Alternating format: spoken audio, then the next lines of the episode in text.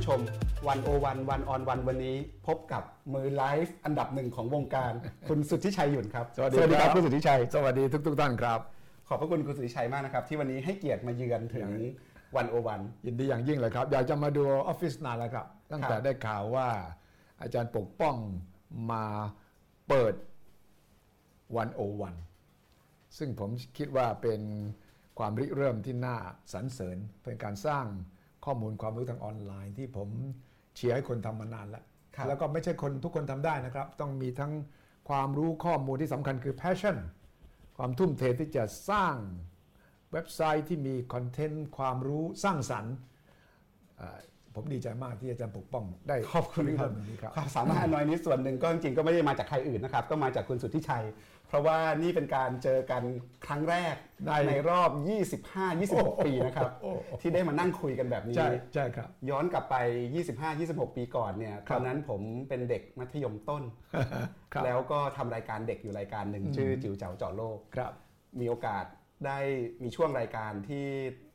เขาให้ทำเรื่องที่เราอยากทำครับเราสนใจการเมืองแต่ตอนนั้น ก็ไปทำรายการที่เกี่ยวข้องกับการเมืองเป็นรายการเด็กเนี่ยนะครับ แต่ว่าครับไปคุยเรื่องรัฐธรรมนูญเรื่องโน้นเรื่องนี้อยู่ใช่ใช่ใช่แล้วก็เป็นแฟนรายการคุณสุริชัยก็คิดว่าต้องสัมภาษณ์คนนี้ให้ได้คุณสุริชัยก็กรุณาใจดีครับรับนัดนะครับครับ แล้วเราก็ไปคุยกันที่ตึกเนชั่นที่ตึกเมื่อ 25-26 ปีก่อนใช่ครับเราคุยกันเรื่องการเมืองรัสเซียตอนนั้นนะครับแล้วหลังจากนั้นก็การเมืองรัสเซียเลยนะใช่ครับอาจารย์ปกป้องตอนนั้นอายุเท่าไหร่ล่ะ ตอนนั้นน่าจะอยู่ม .3 ขึ้นม .4 ครับ ใช่ โอ้โหจะสนใจเรื่องของการเมืองรัสเซีย ตอนนั้นรู้สึกจะเป็นบริสเยลซินใช่ครับ แล้วก็มีวิกฤตรัฐธรรมนูญพอดีวิกฤตรัฐธรรมนูญที่นั่นครับปี 93 ครับ ตอนนั้นผมจำได้ปี93 93 ก็หลังจากนั้นคุณสุทธิชัยชวนมาจัดรายการวิทยุเนชั่นก็ทำวิทยุเนชั่นอยู่ปีหนึ่งครับแล้วผมก็ไปแลกเปลี่ยนต่างประเทศ แล้วก็หลังจากนั้นก็ไม่มีวงโคจรได้ได้กลับมาเจอกันอีกเพผราะมไม่ก็ได้ติดเข้าตามมาอยู่ในข่าวโลกผมก็ติดตามข่าว ได้ข่าวว่าอาจารย์ปกป้องได้ไป field service ที่ที่ฮังการีครับฮังการี แล้วก็กลับมาก็เป็นอาจารย์ผมก็ติดตามตลอดครับนะครับ แต่ว่าวันนี้เป็นรายการว่าด้วยคุณสุทธิชัย ผมถามคุณสุทธิชัยก่อนว่า ทุกวันนี้หลังจากออกจากเนชั่นเนี่ยครับตอนนี้ทำอะไรอยู่บ้างครับ เห็นไลฟ์กันอยู่ทุกวันแล้วทำอะไรที่เรายังไม่เห็นที่เรายังไม่รู้อีกบ้างครับ แต่ตื่นเช้าก็ทำไลฟ์ครับไลฟ์วันหนึ่งผมทำสองครั้งครับ ก็คือคุยอะคุยเรื่องชวนคนมาคุยเรื่องข่าว เรื่องประสบการณ์ เรื่องแบ่งปันกัน เพราะว่ามัน เป็นโอกาสที่ดีมีโซเชียลมีเดียแล้วก็มี Facebook Live ซึ่งสามารถสะดวกมากนะครับ ผมก็ต้องไม่รบต้องรบกวนใครให้เดินทางไปไหนอยู่ที่บ้านอยู่ในรถ เช้านี้รัฐมนตรีวิทยาศาสตร์ บอกว่าผมอยู่ในรถนะครับ ผมก็ชวนคุยครับคุยถึงเรื่องจะตั้งกระทรวงใหม่ต่างๆ ถ้าสมัยสมัยก่อนนี่โอ้โหต้องขอนัดผ่านเลขากว่าจะได้เจอโน่นเดือนหนึ่งยังไม่รู้ได้หรือเปล่าครับแต่ตอนนี้เนี่ยสามารถจะสัมภาษณ์ได้ทุกคนพูดคุยได้ทุกคน ผมก็ทำ Facebook เช้า Facebook เย็น และก็กับไทย PBS ก็ไปลงต่างจังหวัด ที่ผมเรียก Thailand Live ก็ไลฟ์เนี่ยแหละครับ เพราะผมเห็นว่าเมื่อมันมี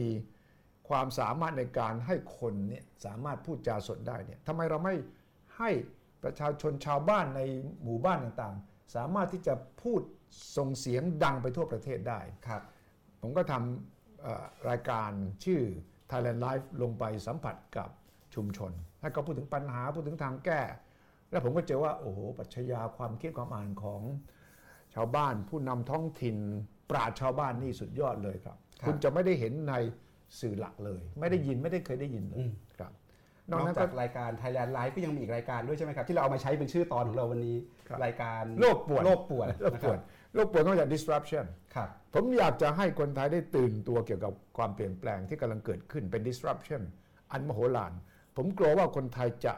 อยู่ใน comfort zone คือเฉยๆโลกเปลี่ยนก็เปลี่ยนไปฉันไม่เกี่ยวเนี่ยผมกลัวว่าเราจะไม่ทัน ฉะนั้นจึงคิดรายการนี้เพื่อที่จะไปพูดคุยไปเจาะเรื่องราวที่มันกำลังจะมาสร้างความปั่นป่วนให้กับสังคมไทย นวัตกรรมเทคโนโลยี ความคิดใหม่ๆฟินเทคครับ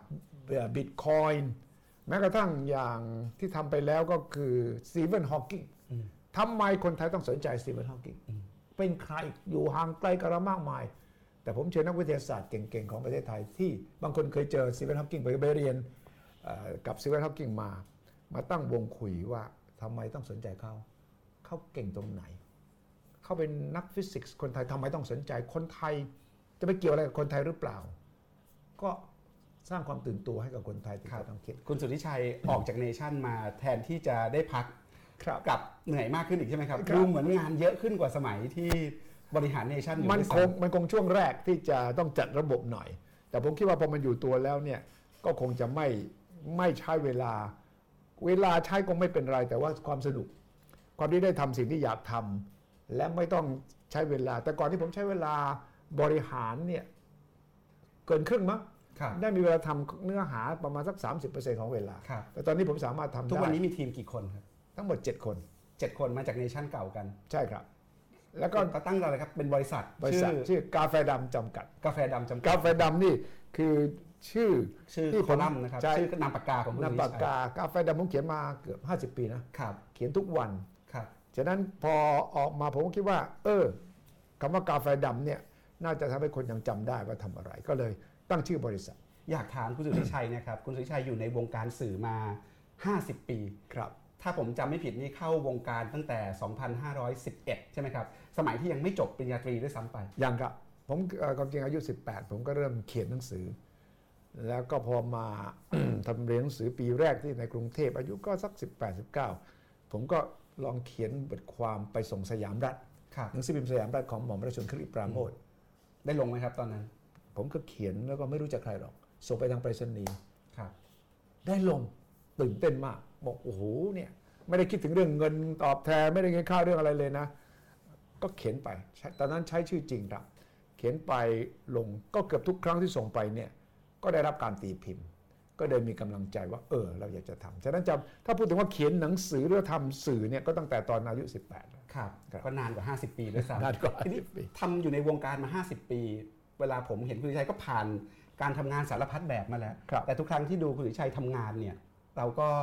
จะเห็นแววตาเป็นประกายเสมอเลย รู้สึกสนุกกับงานที่ทำเสมอใช่ครับแพชชั่นเหล่านี้มันมันมาจากไหนไม่เบื่อบ้างเหรอครับไม่เบื่อทำไมยังยังสนุกอยู่อีก ไม่เบื่อเพราะว่าตั้งแต่เด็กแล้วผมสนใจการเมืองตอนเด็กๆเนี่ยผมไม่ใช่สนใจแค่การเมืองในประเทศเท่านั้น ผมอ่านชีวประวัติบุคคลสำคัญ ตั้งแต่เด็กที่มันแปลเป็นภาษาไทย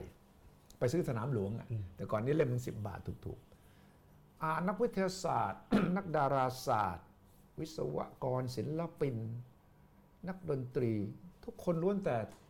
สร้างแรงบันดาลใจให้เราฉะนั้นผมก็คิดว่า เออ ทางที่เราจะสามารถเข้าใจอย่างนี้ได้เนี่ย มันต้องเกี่ยวกับสื่อสารมวลชน ก็เลยตั้งแต่นั้นตัดสินใจจิบชาก่อนนะครับครับ ไม่ใช่กาแฟดำนะครับดูเอิญผมไม่กินกาแฟก็เลยกาแฟนี่คือชา ครับนี่ชาครับก็เลยตัดสินใจตอนนั้นว่าอยากทำสื่ออ นั่นแหละนั่นแหละตั้งแต่นั้นเป็นต้นมาก็ชอบรัก ติดตามข่าวสาร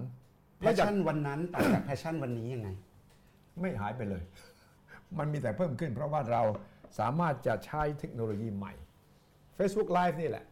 โซเชียลมีเดียนี่แหละทำให้ผมยิ่งเห็นว่าโอกาสที่จะสื่อไปถึงคนกว้างขวางรวดเร็ว ทีนี้ผมเรียก anywhere anytime เนี่ยยิ่งจะมีโอกาสมากขึ้น ทุกวันนี้ความท้าทายที่คุณสุทธิชัยทำสื่ออยู่เนี่ย คืออะไรครับท้าทายที่บอกว่ายิ่งท้าทายมากขึ้นยิ่งมี passion มากขึ้นใช่ความท้าทายคือใช้โซเชียลมีเดียให้สามารถทำหน้าที่นี้ให้ดี และให้ได้ประโยชน์กับคนที่เขาติดตามอย่างเต็มที่ ภาษาอังกฤษก็คงเป็นว่า empower ประชาชนทั่วไป ผมก็จะชักชวนคนมาไลฟ์กับผมเนี่ยเพื่อเขาจะได้เห็นว่าอ๋อมันมีวิธีอย่างนี้ด้วยเหรอมันมีโอกาสพูดและมีการแสดงความคิดเห็นสามารถสื่อสารกันได้เหรอผมเชื่อว่าถ้าผมหยุดทำเนี่ยผมจะเสียดายโอกาสที่ผมจะสามารถชักชวนให้คนมาใช้ เทคโนโลยี เพราะว่าสมัยก่อนเนี่ยการถ่ายทอดสดได้มันต้องใช้รถ OB ครับ OB คันเบอร์เรอร์อย่างครัที่บเราเห็น ต้องใช้พนักงานเจ้าหน้าที่ 20 คนเป็นอย่างน้อย ต้องเสียค่าดาวเทียม นาทีหนึ่งเป็นแสนครับฉะนั้นออกไปทีถ่ายทอดสดที 5 นาทีเท่านั้นน่ะงบประมาณไม่ต่ำกว่า 2 3แสนบาทครับแล้วผมก็อยู่กับผมก็เกิดมาโตมากับระบบอย่างนั้นครับวันนี้คืนนี้มี Facebook Live สดได้ ไม่ต้องเสียตังค์ไม่ต้องใช้คนมากมาย แล้วสดทุกจุดได้ แล้วมันไม่ใช่แค่สดเฉพาะรายงานข่าว มันสดสามารถทำให้คนพูดจาแลกเปลี่ยนสื่อสารกันได้เนี่ยผมคิดว่ามันพิเศษสุดครับในโลกที่มันมีเทคโนโลยีใหม่ ๆ มีการมาใหม่ ๆ ให้กัครับบคนทำสื่อ แล้วก็มีพลังการผลิตใหม่ ๆ ที่คนทำสื่อได้เลือกใช้ได้เนี่ยครับคุณวิชัยมองวงการสื่อไทยยังไง คนที่เป็นสื่อเก่าสื่อกระแสหลักเดิมเนี่ยค รับปรับตัวยังไงครับปรับตัวได้ได้ดังใจที่ควรจะปรับหรือยังไม่หรือว่าเลยคุณสุริชัยเห็นอะไรบ้าง เวลามองเข้ามาในวงการสื่อจากประสบการณ์ 50 ปีครับผมคิมดองว่าเพื่อนเก่าๆที่ร่วมสมัยกันทำงานอยู่เนี่ย ทุกวันนี้เห็นอะไรแล้วแล้วอยากจะคุยอะไรกับเขาที่ผมเสียดายมากแล้วก็หวันเกรงมากก็คือว่าสื่อหลักเนี่ยไม่ปรับตัวเท่าที่ควร และการล่มสลายของสื่อ ไม่ว่าจะเป็นหนังสือพิมพ์ทีวี กำลังจะเกิดขึ้น และการเกิดขึ้นเนี่ยมันเกิดจากความไม่กล้าของคนทำสื่อเองที่จะปรับตัว ที่จะฉีกตัวเองออกมาจากกรอบคอมฟอร์ z โซนเดิมๆที่มีอยู่ คนทำทีวีก็ยังคิดเป็นแบบทีวี ก็ต้องมีขั้นตอนแบบทีวี ก็ต้องมีโปรดักชันอย่างนี้ ต้องมีการเปิดหน้าอย่างนี้ ต้องมีการสัมภาษณ์อย่างนี้ ทั้งๆทที่คนทั่วไปเขาไม่ได้สนใจแล้วเนื้อหาแบบนี้ เพราะว่าที่ไหนก็หาได้ เขามีมือถือข่าว breaking news รูปแบบต่างๆ มันก็ออกมาแล้ว เขาไม่มีเหตุผลอะไรที่จะต้องมานั่งรอหน้าจอทีวี เพื่อจะมานั่งดูข่าวเก่า และเนื้อหาก็ไม่ได้ใหม่ ไม่ได้ลึกไปกว่าที่เขาเห็นในโซเชียลมีเดียฉะนั้นทั้งวงการตอนนี้เนี่ยผมคิดว่ามีคนที่พยายามปรับตัวไม่ถึง 20%ครับคนที่เหลือ 80%นั้นเนี่ยนั่งรอความหายนะของวงการ อะไรเป็นคอขวดสำคัญที่ทำให้เขา นิ่งเฉยความกลัวไม่ได้ ความกลัว ความกลัวว่าออกมาแล้ว ฉีกตัวออกมาแล้ว จะไหวไหม จะรอดไหม หรือแม้กระทั่งชวนให้ทำโซเชียลมีเดียก็กลัวว่าจะมีคนดูไหม แล้วจะเอาอะไรไปพูด เพราะว่าความคิดดั้งเดิมของคนทำสื่อก็คือต้องมีแหล่งข่าวครับต้องนัดแล้วต้องไปสัมภาษณ์เอาไมโครโฟนจ่อแล้วกลับมาถอด แต่ที่จะคิดเองว่า เอ๊ะเราไปชวนแม้กระทั่งขอทาน หรือว่ายาม หรือว่าคนเก็บขยะ มันก็เป็น story ได้ มันก็เป็นเรื่องได้อันที่คุณสุทธิชัยลุยไปข้างหน้าเนี่ยเพราะไม่กลัว เพราะว่าแค่ไม่กลัวพอไหมครับ ไม่พอครับคือไม่กลัวไม่พอแต่ความไม่กลัวสำคัญมากอืมที่จะกล้าทดลองสิ่งต่างๆ ถ้ามันไม่ work ก็ไม่เป็นไรนี่ก็ลองใหม่ ฉะนั้นตั้งแต่มี Twitter เมื่อเกือบ 20 ปีก่อน ก็กระโดดไปลองเลย มีบล็อกสมัยหนึ่งอาจารย์ปกป้องจำได้นะ มีครับบล็อกนะครับมีบล็อกผมก็เข้าไปเขียนบล็อกครับแล้วผมก็ชวนทุกคนในเนชั่นบอกให้เขียนบล็อก ทวิตเตอร์มาปั๊บผมก็ผมก็ประชุมเลยนะ ฝ่ายกองฝ่ายข่าวบอกว่าต่อไปนี้ต้องใช้ทวิตเตอร์คุณสมัครได้ยัง สมัครอย่างนี้มันง่ายๆ ผมเองก็ไม่ได้รู้เรื่องเทคโนโลยีเลยนะความจริง เรื่องคอมพิวเตอร์นี่ ผมงี่เง่าที่สุดเพราะผมไม่รู้อะไรเลย แต่ความกลัวเทคโนโลยีกับความตื่นเต้นที่จะใช้มันเป็นประโยชน์เนี่ยความตื่นเต้นมีมากกว่า ผมเลยก็ลองผิดลองถูกเราไม่กลัวผิดด้วย ไม่กลัวผิด เพราะว่าไม่มีใครรู้ก็ไม่มีใครรู้ ก็ลองใหม่สิทำ ฉะนั้นผมก็พยายามที่จะกระตุ้นให้คนในวงการสื่อเนี่ยเล่น Twitter เขียนบล็อก แล้วเมื่อมีอีเมล ก็รีบใช้อีเมลส่งข่าวซะ เพราะสมัยนั้นยังมีแฟกซ์นะจำได้ไหมมันคงไม่ใช่แค่ช่องทางเปลี่ยนใช่ไหมครับ ไม่ใช่มีแค่ Twitter มีบล็อกมี Facebook ครับนั่นเป็นเรื่องช่องทางใช่แต่ว่าไอ้ตัววิธีคิดวิธีทำงานของคนทำสื่อเนี่ยภายใต้เทคโนโลยีใหม่พลังการผลิตใหม่เนี่ยมันต้องปรับตัวยังไง ต้องปรับตัวคือวิธีการนำเสสื่นออแบบใหม่ และเนื้อหาเพราะว่า คำถามแรกเลยเวลาผมจะเอ่อประชุมกับทีมครับว่า สิ่งที่เราผิดอยู่ทุกวันนี้ยังมีคนต้องการไหมคอนเทนต์แบบที่เราผิดอยู่เนี่ยยังมีคนต้องการไหม breaking news นี่เขา break ในมือถือแล้วครับแล้วถ้าเราไม่มีอะไรที่มันลึกกว่านั้น หรือฉีกแนวมากกว่านั้น เขาจะมาดูเราไหม เขาจะมาอ่านเราไหม ประเมินทุกวันนี้คนต้องการอะไรครับ คนเสพสื่อตอนเนี้ยต้องการอะไรคุณสุริชัยตีโจทย์นี้ยังไง ต้องการอะไรที่ไม่มีหาที่อื่นไม่ได้ เพราะเขาหาได้แล้วข่าวทั่วไป เขาหาได้แล้วอย่างอ้าวดูพิธีอภิเษกสมรสเมื่อวานนี้ที่อังกฤษใช่ไหมครับ โอ้ยถ่ายทอดสดกันไลฟ์กันทุกทุกช่องเปิดดูเนี่ยได้หมด ถ้าคุณเป็นทีวีคุณจะทำยังไงอะครับหมดสิทธิ์แล้วสุริชัยไลฟ์ทำไงครับสุดใจไลฟ์ผมไม่ได้สนใจเรื่องนี้เพราะว่ามีคนทำมากพอโอเคผมจะเลือกครับทำเฉพาะที่คนอื่นหาไม่ได้ ฉะนั้นผมก็ดูตามแต่ผมก็ไม่ได้รายงานวิเคราะห์เรื่องนี้ครับแต่ผมก็จะไปทำเรื่องเกาหลีเหนือ ทำเรื่องทรัมป์กับคิมจะเจอกันไหมเนี่ยตกลงล่าสุดมีปัญหาอะไรครับจีนกับอเมริกาเขาเจรจาเรื่องเทรดวอร์เรื่องสงครามการค้าตกลงสรุปว่าเป็นอย่างไร ผมก็จะนำเสนอเรื่องเหล่านี้ แต่สำหรับสื่อทั่วไปเนี่ยการปรับตัวเนี่ยมันไม่เกิดขึ้น เพราะว่าเขาอาจจะยังคิดว่าเขาอยู่ในคอมฟอร์ทโซนเดิมได้ทำงานแบบเดิมได้ แล้วยังไงยังไงก้มหน้าก้มตาเนี่ยสงหัวหน้าเราคงพาเราไปรอดมั้งแต่ผมเปรียบเทียบว่ามันเหมือนกับเรือเอี่ยมจุน สื่อดั้งเดิมนะครับทุกคนเนี่ยอยู่ในเรือเอี่ยมจุน เรือมันก็เทอะทะผุพังรั่วแล้ว เรือเอี่ยมชุดปกติวิ่งนี่ก็ยังอาจจะพอรอดได้ แต่มันเจอพายุครับไอ้เรือเอี่ยมชุดเนี่ยเข้าไปในพายุ พายุนี่ไม่ใช่พายุปกติ พายุ perfect storm มาบนมาล่างมาซ้ายมาขวา ผู้โดยสารก็เยอะ สัมภาระก็หนัก ผมบอกว่าไอ้เรือเอ็มจุนเนี่ยมันไม่รอดหรอกทุกคนที่อยู่บนเรือเอ็มจุนอย่านึกนะว่า กัปตัน หรือว่าเจ้าของเรือจะพาเราผ่านไปได้ เพราะตัวเขาเองยังไม่รู้เลยว่าจะรอดไหมครับทางรอดคุณสุดวิชัยตอนนี้เป็นเรืออะไรครับทางรอดกาแฟดำจำกัดนี่เรือใช่อะไรครับ คือเรือ lifeboat ครับเรือสปีดโบ๊ทเล็กๆครับที่อยู่ที่อยู่ริมริมไอ้เรือเอี้ยมจุ๊นนี่แหละครับแล้วทุกคนต้องหาเรือสปีดโบ๊ทของตัวเอง จะมี 3-4 คนก็พอ แต่ว่าต้องไปนั่งคุยกันว่า เราจะไปทำเนื้อหาอะไร ที่คนต้องการ เพราะฉะนั้นสูตรตอนนี้ที่ทำอยู่ก็คือพยายามดูว่าคนต้องการอะไรครับคุณวิชัยก็บอกว่าคนต้องการสิ่งที่หาจากที่อื่นไม่ได้ใช่ครับมีสูตรอื่นอีกไหมครับ ในแง่ของวิธีคิดวิธีทำงานที่คุณวิชัยคุยกับทีมงานว่านี่แหละทางของเราทางของไลฟ์โบ๊ทใช่ครับไลฟ์โบ๊ทเนี่ยกาแฟแล้วแต่แต่ละคนคุณอาจจะเชี่ยวชาญทางด้านข่าว สิ่งแวดล้อมคุณก็ทำให้มันลึกทำให้มันต่อเนื่อง แล้วก็ทำให้มันเห็นว่ามันมีการสร้างแก้ปัญหาวิเคราะห์เสร็จแล้วก็นำไปไปสู่การแก้ปัญหา คุณเก่งเกี่ยวกับเรื่องศิลปะวัฒนธรรม คุณก็ทำเฉพาะเรื่องนั้นคนหาที่อื่นไม่ได้ และสำคัญคือต้องนำเสนอผ่านโซเชียลมีเดียได้แล้วนี่ครับครับฉะนั้นคุณไม่จำเป็นจะต้องห่วงว่า เอ๊ะคุณต้องลงทุนเยอะ คุณจะต้องมีกล้องกี่กล้อง คุณใช้มือถือนี่แหละ เดี๋ยวนี้เนี่ยผมไปต่างจังหวัด เชื่อไหมเด็กอายุ 10 ขวบ 15 ขวบ 20 ขวบใช้เป็นแล้วนะครับแล้วเขาสามารถไลฟ์กับผมเลยนะเขามาขอไลฟ์ผมเลยนะฉะนั้นถ้าเราเป็นเสืออายุสัก 35 เราจะไปเหลืออะไร เด็กก็ทำเป็นละอืมข่าวเราก็ไม่มีข่าวละฉะนั้นจะต้องไปสร้างคอนเทนต์เนื้อหา ที่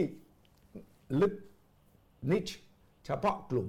และที่คุณเชื่อว่าคุณจะสามารถสร้างให้เกิด followers audience คือคนที่ติดตามคุณให้ได้ ตอนแรกๆคุณบอกโอ้ยใครจะดูเรา โอ้ยคนดูน้อย โอ้ยจะไหวเหรอมันเป็นลัทธิยอมจำนน คือยอมแพ้ตั้งแต่ต้นแล้ว ลุยทำไปครับคุณสุชัยกำลังจะบอกว่าลุยทำไป ลุยทำไป มันจะถูกหรือผิดไม่สำคัญเท่ากับคุณเรียนรู้ไป เพราะว่า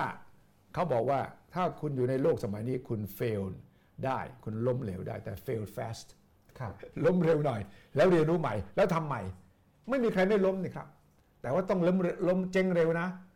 ล้มเหลวให้เร็วนะ เพื่อจะได้ปรับตัวจะได้แก้ จะได้เรียนรู้ครับและจะได้ทำเขาบอกว่าตอนนี้วงการสื่อไทยก็อยู่ในภาวะฝุ่นตลบใช่ครับ ไม่มีใคร เห็นชัดๆว่าใช่มันจะออกไปไหนออกมาในรูปไหน ใครจะรอดใครจะไปใครใช่จะโผล่ขึ้นมาใหม่ใช่ท่ามกลางภาวะฝุ่นตลบเนี่ยอืมสายตาประสบการณ์ 50 ปีของกาแฟดำเนี่ยครับมองเห็นอะไรในภาวะที่คนมองเห็นบ้างไม่เห็นบ้าง ผมเนี่ยไม่สามารถจะอ้างได้ว่าผมมองทะลุไอ้เมฆหมอกนี้นะใช่ครับ แต่ผมเท่ารู้ที่แค่นี้ว่าเห็อะไรผมรู้บ้างแค่นี้ว่า 3 4 9 ข้างหน้าผมเห็นเนี่ยครับผมเดินไปก่อนครับแล้วผมรู้ได้ว่าพอเดิน 3 4 9เนี่ยภาพข้างหน้ามันก็จะให้ผมอีก3 4 9 ฉะนั้นมันจะไม่ใช่ว่าเดินไปแล้วเจอฝุ่นตลบแล้วมองอะไรไม่เห็นเลย ไม่จริงครับ ถ้าคุณเดิน 39 คุณจะเห็นอีก 39 แล้วก็เดินต่อไปอีก 39 ข้างหน้าอีกอีก 39 คุณอาจจะมองไม่เห็น 29 ข้างหน้านะ เพราะตอนนี้มันฝุ่นตลบจริงครับๆแต่คุณอย่าหยุดเดินอืมถ้าคุณยืนอยู่ตรงนี้แล้วคุณบอกโอ้ยก็เห็นแค่39ไม่ไหวอะคุณก็จะไม่มีทางที่จะไปข้างหน้าได้ ฉะนั้นคุณเดินไปเถอะ พอไปถึงอีกจุดหนึ่งคุณก็จะเห็นเข้าไปข้างหน้าอีกหน่อย มันจะไม่มีทัศนวิสัยไกลเหมือนแต่ก่อน เห็น 10 กิโลข้างหน้าเลยครับไม่มีครับ มันจะเห็นทัศนวิสัยใกล้เท่านั้น แต่คุณต้องปรับตัวให้ทัน แล้วคุณจะต้องมีความมั่นใจว่าคุณต้องเดินต่อไป สมมติเดินไปถึงจุดนั้นแล้วมันยังมืดมัว คุณก็ไม่เป็นไรนี่ครับ คุณก็รอไปพักหนึ่งเดี๋ยวมันก็จะสสงบลงแล้วมันก็จะชัดขึ้นเท่านั้นเอง คุณสุวิชัยบอกว่าสื่อหลักเนี่ยสื่อเก่าไม่ค่อยปรับตัว ครับ ถ้าถาม ไปตรงๆ แรงๆเลยว่า สื่อหลักสื่อกระแสหลักเนี่ยยังจำเป็นอยู่ไหมในในสังคมไทย ไม่ในสังคมทั่วไปจะตอบยังไงครับ ไม่จำเป็น ผมก็จะบอกว่าไม่จำเป็นเลย ไม่จำเป็น ไม่มีไม่มีอะไรที่เราจะขาดหายไป ถ้าสื่อกระแสหลักสื่อสถาบันแบบเดิมจะหายไป ไม่มีเลยครับ สมมติว่าบอกว่าไม่มีทีวีให้ดู ไม่มีหนังสือพิมพ์ไม่อ่าน คุณเปิดมือถือ แต่ถ้าไม่มีมือถือ คุณจะรู้สึกหงุดหงิด คุณจะรู้สึกว่าคุณไม่มีอะไรเลย สื่อใหม่ๆ ตัวละครใหม่ๆเนี่ยมาทำหน้าที่แทนได้ ใช่ครับ แทนเกือบจะหมดเลยครับ วันนี้ผมอ่าสัมภาษณ์ท่านเลขาธิการกรอตเนี่ยพูดถึงเรื่องบิตคอยพูดถึงเรื่องคริปโตเคอเรนซีผมถามว่า ท่านคิดหรือเปล่าว่าวันหนึ่งอนอนาคตอันใกล้นี้เนี่ยนะกรตจะไม่มีความหมายเลย เขาจะไม่จำเป็นต้องมีกรตหรือแม้กระทั่งแบงก์ชาติเขาบอกใช่ครับเป็นไปได้ครับ เหมือนกันสื่อหลักก็คือองค์กรหลัก ๆ ปัจจุบัน ซึ่งบทบาทที่มีอยู่ที่ผ่านมาเนี่ยเป็นเกตคีเปอร์ใช่ไหมครับครับเป็นคนเฝ้าประตู เป็นคนเลือกว่าคุณควรอ่านข่าวนี้ ฉันพาดหัวอย่างนี้คุณต้องอ่านตามลำดับที่ฉันจัดให้ ทีวีก็เหมือนกันข่าวหนึ่งข่าวสองฉะนั้นคุณต้องดูตามที่ฉันเป็นคนอืมพิจารณาว่ามันสำคัญตามลำดับนี้ แต่ทุกวันนี้คนดูเขาไม่ได้ต้องการอย่างนั้น ฉันตัดสินเองได้ เพราะฉันได้จากมือถือ ฉันตัดสินเองได้ว่าข่าวไหนสำคัญไม่สำคัญ คุณไม่ต้องมาบอกผม ฉะนั้นบทบาทเดิมที่เป็นทั้ง watchdog เป็นทั้ง gatekeeper watchdog คือเป็นหมาเฝ้าบ้าน ดูเรื่องไม่ถูกไม่ต้องจับผิดสิ่งที่เลวร้ายของสังคม ทุกวันนี้โซเชียลมีเดียทำได้ดีกว่าสื่อหลัก เพราะว่าโซเชียลมีเดียมันมีความหลากหลาย คนรู้จริงในแต่ละวงการเขาเขาเข้ามาป้อนข้อมูล ทุกวันนี้ผมทำโซเชียลมีเดียเนี่ยทุกครั้งที่มีข้อมูลที่ผมเขียนเข้าไปผิด หรือว่าไม่ถูกต้อง ภายในไม่ถึง 5 นาทีจะมีคนมาบอก เขียนเข้ามาเลยว่า คุณสุริชัยครับ อันนี้ความจริงเป็นอย่างนี้นะครับ ผมเนี่ยทำงานด้านนี้ครับครับ ฉะนั้นสื่อหลักในฐานะเกตคีเปอร์หายไป คุณไม่มีสิทธิ์กั้นประตูว่าข่าวนี้ผ่านข่าวนี้ไม่ผ่าน 2. watchdog หายไปเพราะโซเชียลมีเดียทำได้ crowdsourcing ก็ทำได้ มากดีกว่าคุณด้วยซ้ำไป ฉะนั้นถ้าสื่อหลักไม่ปรับบทบาทตัวเองให้เป็นประโยชน์ ไม่มีความจำเป็น ข่าวเจาะนะครับคุณสุริชัย เพราะว่าสื่อหลักเนี่ยบางคนก็บอกว่า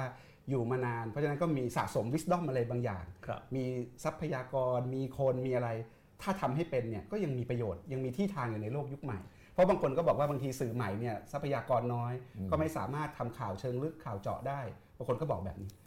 สื่อหลักมีอะไรไหมครับสื่อหลักทรัพยากรที่ว่าเยอะเนี่ยตอนนี้ก็ค่อยๆร่อยหรอลงแล้วครับคนก็เริ่มถูกลดลงเอ่อคนที่เข้าไปเป็นเจ้าของสื่อ ดิจิทัลทีวีก็เป็นนายทุนกลุ่มทุนส่วนใหญ่ กลุ่มทุนไม่ลงทุนในเรื่องคุณภาพเท่าไหร่ กลุ่มทุนมีแต่เริ่มให้คนออก แล้วก็จะไม่ส่งเสริมให้มีการใช้ทรัพยากรในทางด้านการสืบเสอบ investigative reporting แต่ต้องการ ratings ครับต้องการดราม่าต้องการโฆษณา โฆษณาจะมาจาก ratings เท่านั้นครับฉะนั้นยิ่งตรงกันข้ามกับที่เราคิดเลยว่าเอ้ย สื่อเก่ามันควรจะทำหน้าที่ตรงนี้นี่ เพราะว่าคุณมีประสบการณ์ คุณมีอุปกรณ์ มีทรัพยากรมากกว่าคนอื่น ความจริงไม่ใช่เลยครับ ตรงกันข้าม คนที่มาทำเว็บไซต์อย่างอาจารย์ปกป้องก็ดี หลาย ๆ คนที่ไปตั้งเว็บไซต์เนี่ยแล้วก็พยายามสร้างเนื้อหา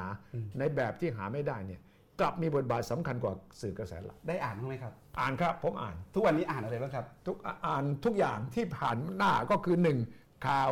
หลักๆ ทั้งหลายแหล่ทั่วโลกนะครัครับบสองก็คือเว็บไซต์ทั้งหลายที่ผมเห็นว่ามีเนื้อหาที่ผมหาที่อื่นไม่ได้ครับ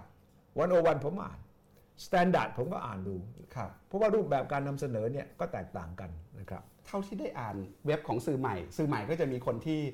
มาจากวงการอื่น ไม่อยู่ที่วงการสื่อ ไม่จำเป็นต้องเป็นสื่อแล้วนะพวกผมมาจากสายวิชาการใช่เอ่อบางคนก็มาจากสาย magazine ใช่บางคนก็มาจากสารพัดสายเลยมาทำด้วยกันคุณสุทธิชัยเห็นอะไรบ้าง ถ้าจะให้วิจารณ์พวกสื่อใหม่ๆ ที่ทำกันอยู่ทุกวันเนี้ยซึ่งแต่ละที่ก็มีความหลากหลายกันเนี่ยนะครับใช่ครับคงไม่ได้พูดถึงเหมารวมแต่ว่าใช่มีข้อสังเกตอะไรบ้างเห็นอะไรบ้างอะไรที่คิดว่าทำได้ดีได้น่าสนใจครับที่ทำให้คนที่ทำสื่อมายาวนานยังโอ้โหเห็นแล้วดวงตาเบิกโพรงได้หรือบางอันที่บอกว่าเอ้ย อันนี้ถ้าได้มีโอกาสเจอได้มีโอกาสวิจารณ์กันเนี่ยจะตบบ่าบอกเฮ้ยอันนี้แก้อย่างนั้นสิแก้อย่างนี้สิอะไรอย่างเงี้ยครับเห็นอะไรบ้างครับหนึ่งผมชื่นชมนะครับสื่อใหม่ที่ตั้งใจจะเสนอ เนื้อหาที่หาไม่ได้ในสื่อหลัก ก็เกิดจากความจำเป็น เพราะว่าถ้าสมมติว่าสื่อใหม่นำเสนอสิ่งที่สื่อหลักทำอยู่ มันก็คงไม่เกิด เพราะคงไม่มีความจำเป็น แล้วผมก็เห็นว่าการนำเสนอเนี่ยมีแง่มุมที่ต่างไปจากสื่อหลัก แต่ถ้าจะวิจารณ์ก็คือว่าก็ยังจะมีประเด็นปัญหาว่ามันไปถึงคนทั่วไปง่ายขึ้นไหมสะดวกขึ้นไหม มันวิธีการนำเสนอเนื้อหาเนี่ยมันแมสกว่านี้ได้ไหม คือผมเชื่อในเรื่องการเจาะเจาะเข้าไปในแต่ละกลุ่มนะครับ แต่วิธีการนำเสนอมันน่าที่จะทำให้มันย่อยง่ายขึ้นครับสามารถที่จะให้คนเนี่ยรู้สึกว่าเขาเป็นส่วนหนึ่งของเนื้อหาที่นำนำเสนอ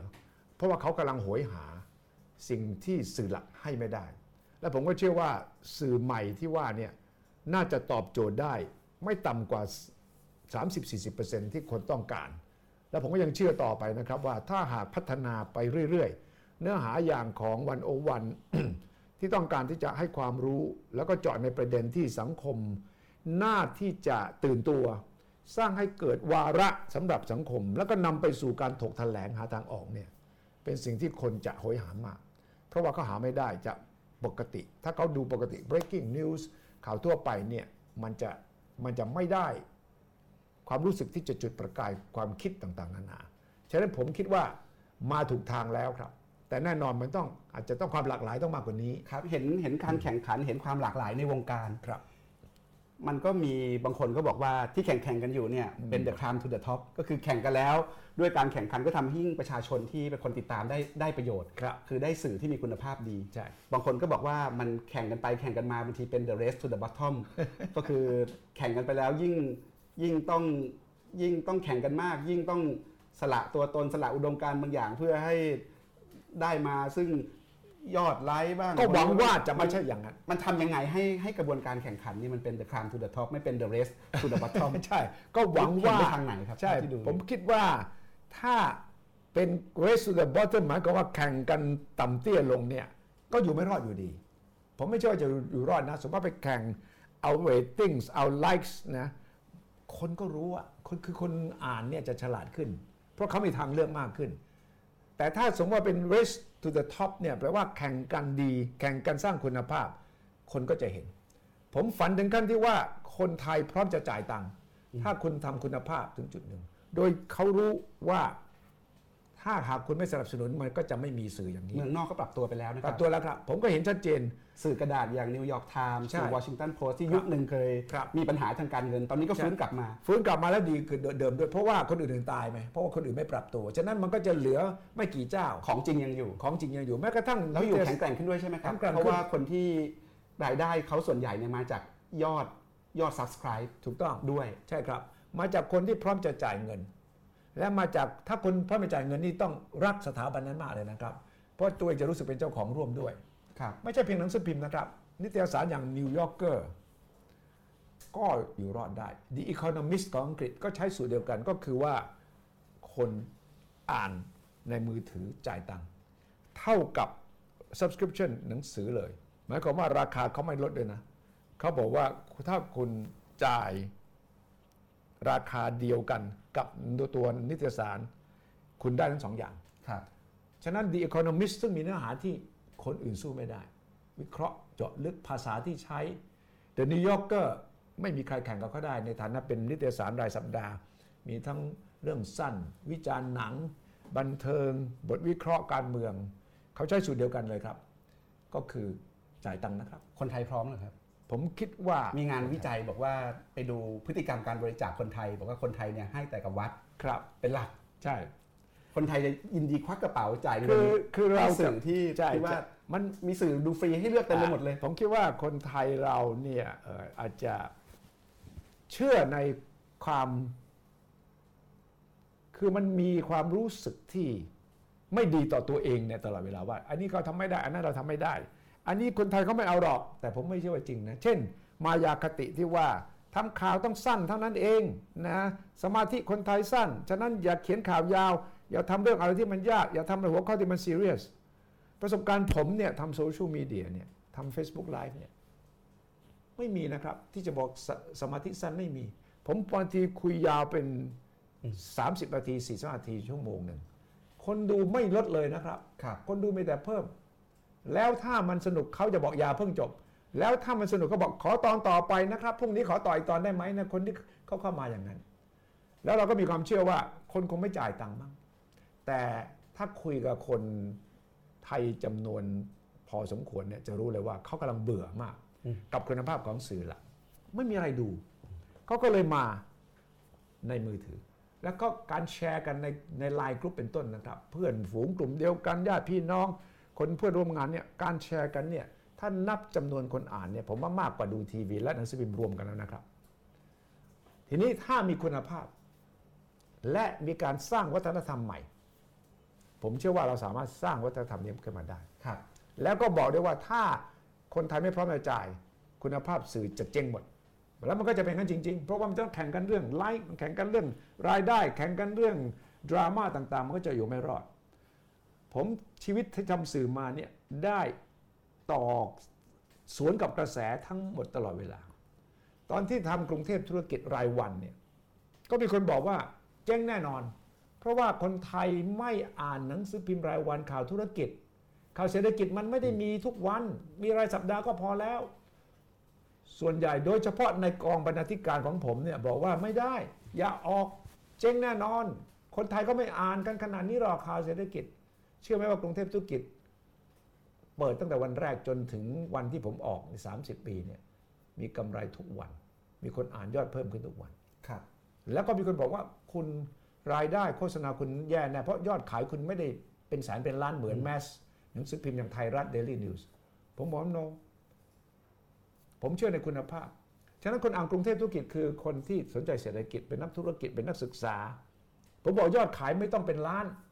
ยอดขายสมมติว่าแค่แสนเดียวเนี่ยแต่ว่าเราอธิบายให้ผู้ลงโฆษณาฟังว่า มันไปถึงคนมีคุณภาพ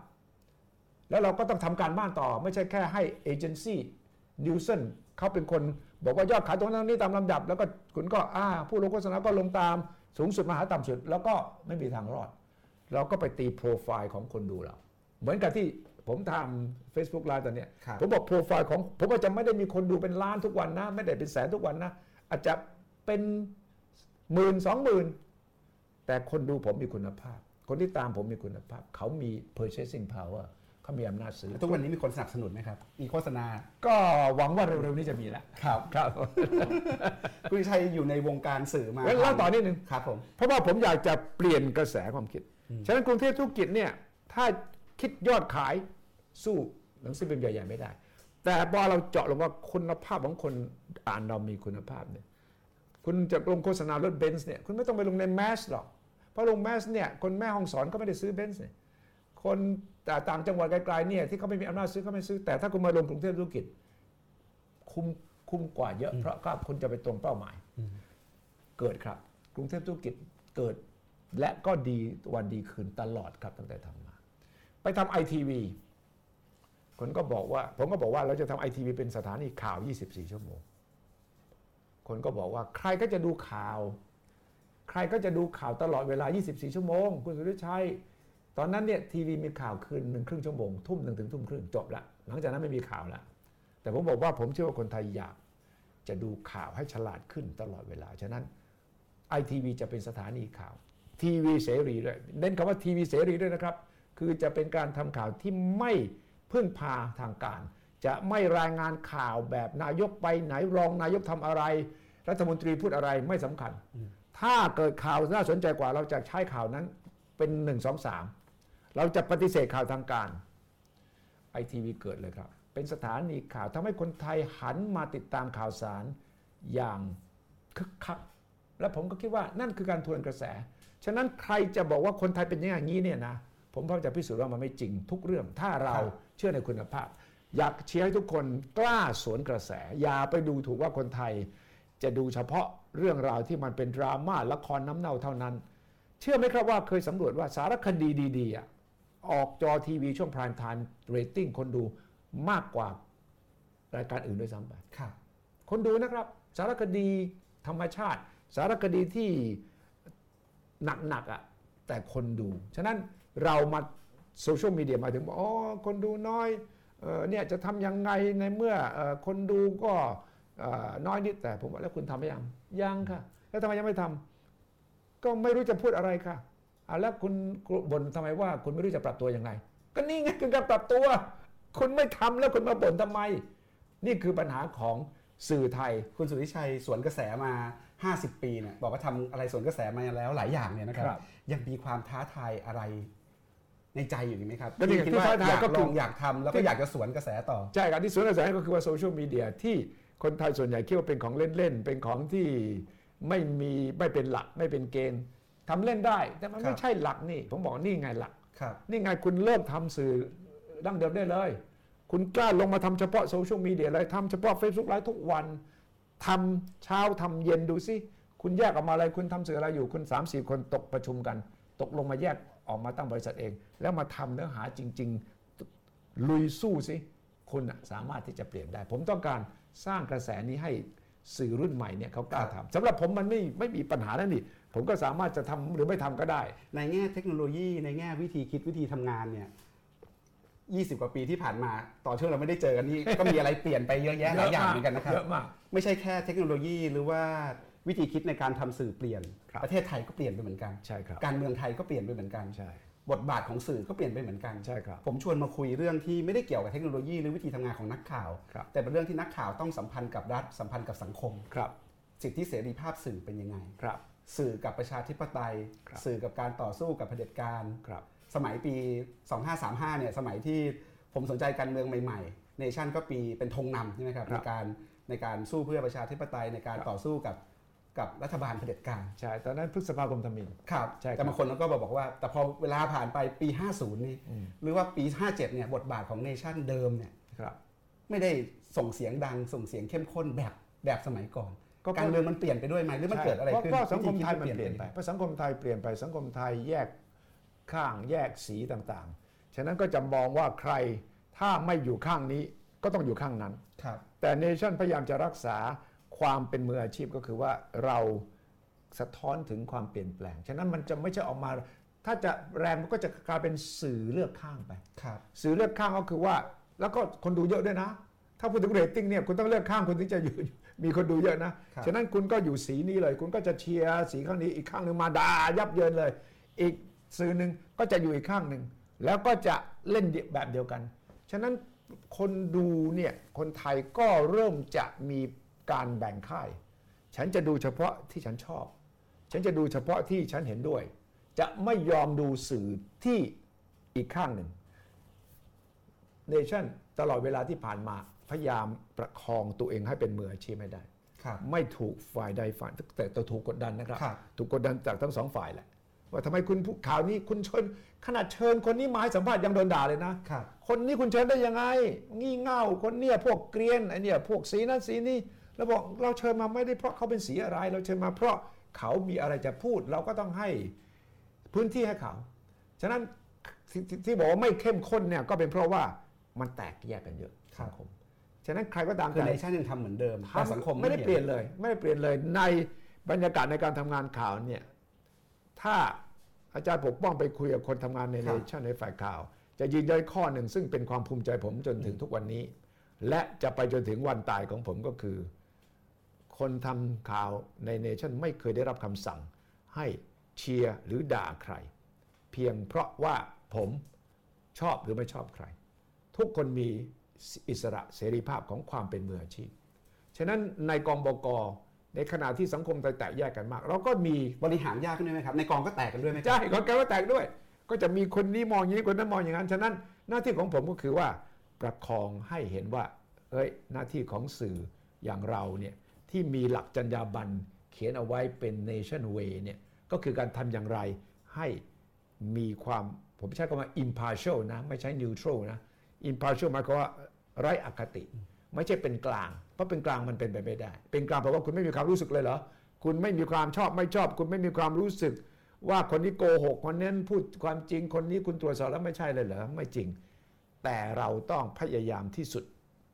ที่จะไร้อคติให้โอกาสทุกฝ่าย นำเสนอให้ครบด้านมากที่สุด ให้รอบด้านมากที่สุด อย่าให้มีการถูกมองว่าเราถูกฝ่ายใดฝ่ายหนึ่ง ใช้เพราะเรามีผลประโยชน์ทับซ้อน ฉะนั้นผมยืนยันได้ว่าเราไม่มีผลประโยชน์ เมื่อไม่มีผลประโยชน์ก็ไม่มีประเด็นว่าเราเข้าข้างเขาเพราะอะไรครับถ้าจะมีบางครั้งข่าวมันออกมาด้านนี้ แรงไปบ้างข่าวด้านนี้แรงอีกข้างหนึ่งบ้าง มันก็เป็นเรื่องของความบกพร่อแต่งคุณสุทธิชัยเคยได้ยินเสียงวิพากษ์วิจารณ์ อยู่เหมือนกันใช่ไหมครับใช่ใช่ที่ที่ก็บอกว่าเอ่ออย่างหลังๆเนี่ยเนชั่นเป็นสื่อไปใกล้ชิดทหาร เพราะว่าไม่เอาทักษิณแต่พอช่วงทักษิณนี่โดนโดนโจมตีหนักโดนโดนคุณสุทธิชัยก็เคยโดนตรวจสอบใช่ใช่จากปปงอะไรอย่างเงี้ยใช่เป็นต้นใช่ก็เลยใช่คนก็บอกว่าในช่วง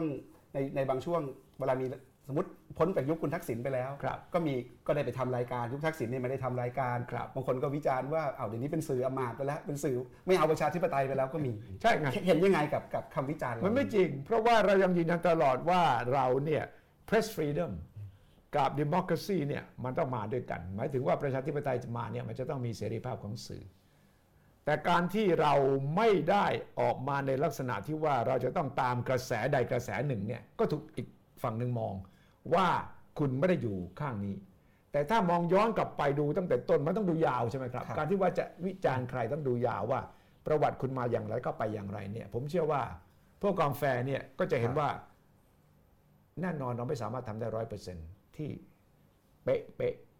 ครับอยู่ตรงกลางครับรายงานครบที่มันถ้วเห็นนบางรายการอย่างรายการคุณจอมขวัญเนี่ยช่วงที่สมัยคุณจอมขวัญอยู่เนชั่นอ่าเราก็เห็นการใช้พื้นที่ที่มีหลาย ๆ ฝ่ายมาออกในต่างๆใช่ไหมครับใช่อืมแต่ว่าในบางรายการเราก็เห็น รายการดังบางรายการก็มีคนที่ไปขึ้นเวทีด้วยไปใช่ชุมนุมด้วยอันนั้นก็แต่เป็นว่าใช้ความเห็นอืมส่วนตัวด้วยในการคุยข่าวอะไรใช่เป็นต้น อย่างเงี้ยไอ้ไอ้มันเส้นถึงมันอยู่ตรงไหนครับมันใสะท้อนแง่ถึงความเป็นกรสังคมเลยนะ สังคมไทยด้วยนะครับ ว่าในกองบกมันก็มีความคิดเห็นแตกแยก แล้วก็มีบางคนที่แอคทีฟเข้าไปเกี่ยวข้องครับก็ได้รับคำเตือน เราก็เตือน เราก็มีการบอกว่าอันนี้ไม่ควรทำอันนี้ทำแต่ว่าแน่นอนในบรรยากาศที่ร้อนแรงขนาดนั้นเนี่ยมันก็จะมีที่หลุดออกไป ที่มีบางคนชอบบางคนไม่ชอบครับว่าอยากทำโน่นไปทำนี่ แต่หลักก็ยังเหมือนเดิมครับ จะไม่เห็นผมหรือจะเห็นคนที่ดูนโยบายที่จะไปเกี่ยวข้องกับกลุ่มใดกลุ่มหนึ่งเลย ยังบอกได้ว่าผิดจากนี้ไม่ใช่เราเนี่ยยังบใช่อกได้แน่นอนยังบกได้แน่นอน เพราะว่านั่นคือคำมั่นสัญญาของเรากับประชาชน ว่าถ้าเราผิดจากหลักจริยธรรมเนี่ยกรุณาแจ้งเรา กรุณาตำหนิเรา กรุณาวิจารณ์เรา เพราะว่าเราถือว่านี่คือ การที่เรารับปากกับประชาชนว่า เราจะทำหน้าที่อย่างซื่อสัตย์สุจริต เราจะพยายามทำหน้าที่อย่างไร้อคติที่สุด เราจะพยายามให้ที่ว่างให้ช่องว่างให้สเปซสำหรับคนทุกฝ่ายที่ทำแล้วผมก็เชื่อว่าเราพยายามครับแต่ในภาวะที่สังคมรวนเรในสังภาวะสังคมนี่สุดขั้วไปทางสองสองทางเลยเนี่ยเราอยู่ตรงกลางนี่ก็ถูกเขย่าต้องยอมรับถูกครับเขย่าแต่ไม่เคยมีลักษณะที่ว่า เอียงไปข้างใดข้างหนึ่ง เพราะได้ผลประโยชน์ครับ จะเป็นการเมืองจะเป็นธุรกิจก็ตามแต่ไม่เคยมีครับคนข้างในเป็นพยานได้ที่ทำแต่ว่าไม่สามารถจะบอกได้ว่าเราทำอย่างเพอร์เฟกครับเราสามารถรักษาเอ่อสถานภาพของเราในทุกกรณีได้ครับแต่พอพลาดก็จะพยายามแก้ แล้วก็จะพยายามกลับมายืนอยู่ตรงกลางว่าอ้าวตั้งหลักใหม่นะ อย่าให้หลุด อย่าให้พลาดนะครับต่างแต่ในช่วงวิกฤตการเมืองเนี่ยเราก็เห็นความไม่เป็นปกติหลาย ๆ อย่างเหมือนกันนะครับๆใช่ก็มีอย่างเช่นหลังรัฐประหารปัจจุบันเนี่ยก็มี องค์กรทางการองค์กรทางการเมืองเกิดขึ้น เช่น สมมุติว่าองค์กรปฏิรูปต่างใช่ๆใช่ไหมครับครับ เราก็เห็นตัวแทนสื่อจำนวนหนึ่งครับไปนั่งเป็นสนชบ้าง บางครับคนไปร่างรัฐธรรมนูญครับคุณดุยชัยเองตอนนี้ก็เป็นกรรมการปฏิรูปประเทศไทยครับด้านสื่อมวลชนอยู่ด้วยครับคิดว่าตรงเนี้ยเส้นมันเป็นยังไงครับคือทำไมถึงผมเลือกรับตำแหน่ง เพราะว่าใช่ถ้าเราบอกว่าเราไม่เราไม่ยืนอยู่ข้างไหนยังไงอืมอืมคือสื่อถ้าเข้าไปนั่งอยู่ข้างใน เราจะยังตรวจสอบเขาได้เหมือนเดิมไหมหรือว่าครับเราต้องรักษาระยะห่างครับ ตรงเนี้ยคุณดุยชัยอธิบายอันนี้เป็นเรื่องดีเบตในวงการสื่อมากนะครับ และผมก็ต่อต้านการที่สื่อจะเข้าไปอยู่ในองค์กรที่เกี่ยวข้องกับเรื่องการเมืองที่ทำให้ตัวเองไม่สามารถจะวิพากษ์วิจารณ์อย่างอิสระได้ครับผมก็ค้านมาตลอด แล้วก็พอคนเข้าไปจากสื่อเขาก็ต้องลาออกจากองค์กรสื่อครับตอนนั้นที่ถกกันข้างในองค์กรนะครับ ก็ตกลงกันอย่างนี้ว่า เราก็เคารพสิทธิ์เขาก็บอกอ้าวมันเป็นสิทธิ์ของผมอืมอ่าฉะนั้นแต่ว่าเราก็ยืนยันว่า ถ้าคุณไปรับตำแหน่งเหล่านั้น คุณต้องออกจากความเป็นสื่อ ก็เป็นอย่างนั้นจริงคือทุกคนส่วนใหญ่ที่ไปก็จะไม่มีบทบาทอยู่ในสื่อ กรณีของผมเนี่ยผมไม่เคยรับตำแหน่งไหนเลยนะครับถึงทาบทามเกือบจะทุกกรณีเนี่ยนะครับผมไม่เคยรับอะไร เพราะผมถือหลักนี้ครับกรณีปฏิรูปสื่อครับมีตัวอย่างเกิดขึ้นว่าชุดก่อนได้ออกกฎกติกาที่ผิดเพี้ยนมาก บังคับให้สื่อทุกคนจะต้องขออนุญาต จะต้องไปขอไลเซนส์ในการทำหน้าที่เป็นคนข่าว แล้วเราก็ต่อต้าน แล้วเราก็พยายามที่จะรณรงค์ต่อต้าน แล้วผมก็เห็นแล้วว่าถ้าเดินหน้าต่อไปปฏิรูปสื่อก็จะกลุ่มเดิมจะเข้ามาอีกครับฉะนั้นพอมีการติดต่อมาผมบอกผมจะเข้าไป เพื่อสกัดกั้นเรื่องนี้เท่านั้น ไม่สู้จากวงนอกไม่สู้สู้ไม่สู้แล้วกับประชาชน สู้แล้ว สู้จากวงแล้วก็ตอนนี้ก็ยังไม่สู้อยู่กับประชาชนนะคิดครับว่าเข้าเข้าข้างในเนี่ยจะสู้เข้าด้มกไปกว่ข้างในเพื่อจะจะบล็อกจะสต็อปเพราะว่าอย่าลืมว่ามีคอสชครับคุมอยู่ด้วย ฉะนั้นถ้าเราอยู่ข้างนอก เรายากเพราะเราอยู่ข้างนอกมาตลอดเวลาอยู่แล้ว การรณรงค์จากข้างนอกมันก็เป็นส่วนเดียว แต่ว่าถ้าเราจะพยายามปกป้อง แล้วก็ให้คอสชเข้าใจว่าเสรีภาพสื่อเป็นยังไงเนี่ยผมคิดว่าผมต้องเข้ายอมเข้าไปข้างใน เพื่อที่จะสกัดหรืออธิบายให้เขารู้ว่าการปฏิรูปสื่อเนี่ยควรจะทำอย่างไร นี่เป็นข้อยกเว้นครั้งเดียวในชีวิตผมครับก็ไม่เคยรับตำแหน่งเหล่านี้มาก่อน แล้วก็จะไม่รับต่อไปครับแต่ครั้งนี้เนี่ยถ้าไม่เข้าไปเนี่ยมันจะเป็นเรื่องใหญ่ เพราะว่าคอสชได้รับคำบอกเล่าจากคนทั้งหลายแหล่ให้คุมสื่อให้ได้ คุมสื่อด้วยกฎนี้ แล้วถ้ากฎนั้นออกมาเนี่ยยุ่งกันไปหมดเลยนะครับแล้วการเข้าไปข้างในเนี่ยสู้ได้มากกว่าหรือดีกว่า อยู่ข้างนอกอย่างที่คิดไว้ตอนแรกไหมได้ครับ เพราะว่าผมวางจุดยืนไว้แล้วว่า ถ้าเขายังยืนยันจะคุมสื่อลักษณะที่เขาเคยคิด ผมก็จะประกาศลาออก แล้วก็จะประกาศให้เห็นว่านี่คือความชั่วร้ายภายในอย่างไรครับใช่ฉะนั้นเข้าไปแล้ว ผมก็บอกได้จนถึงวันนี้ว่าไม่มีการแทรกแซงแล้วสิ่งที่สื่อหลายคนอยู่ในนี้นะครับ สื่อ3ามสี่คนเนี่ยก็เราสามารถผลักดันได้หลายเรื่อง ให้ กลับมาสู่การเคารพในเสรีภาพของสื่อ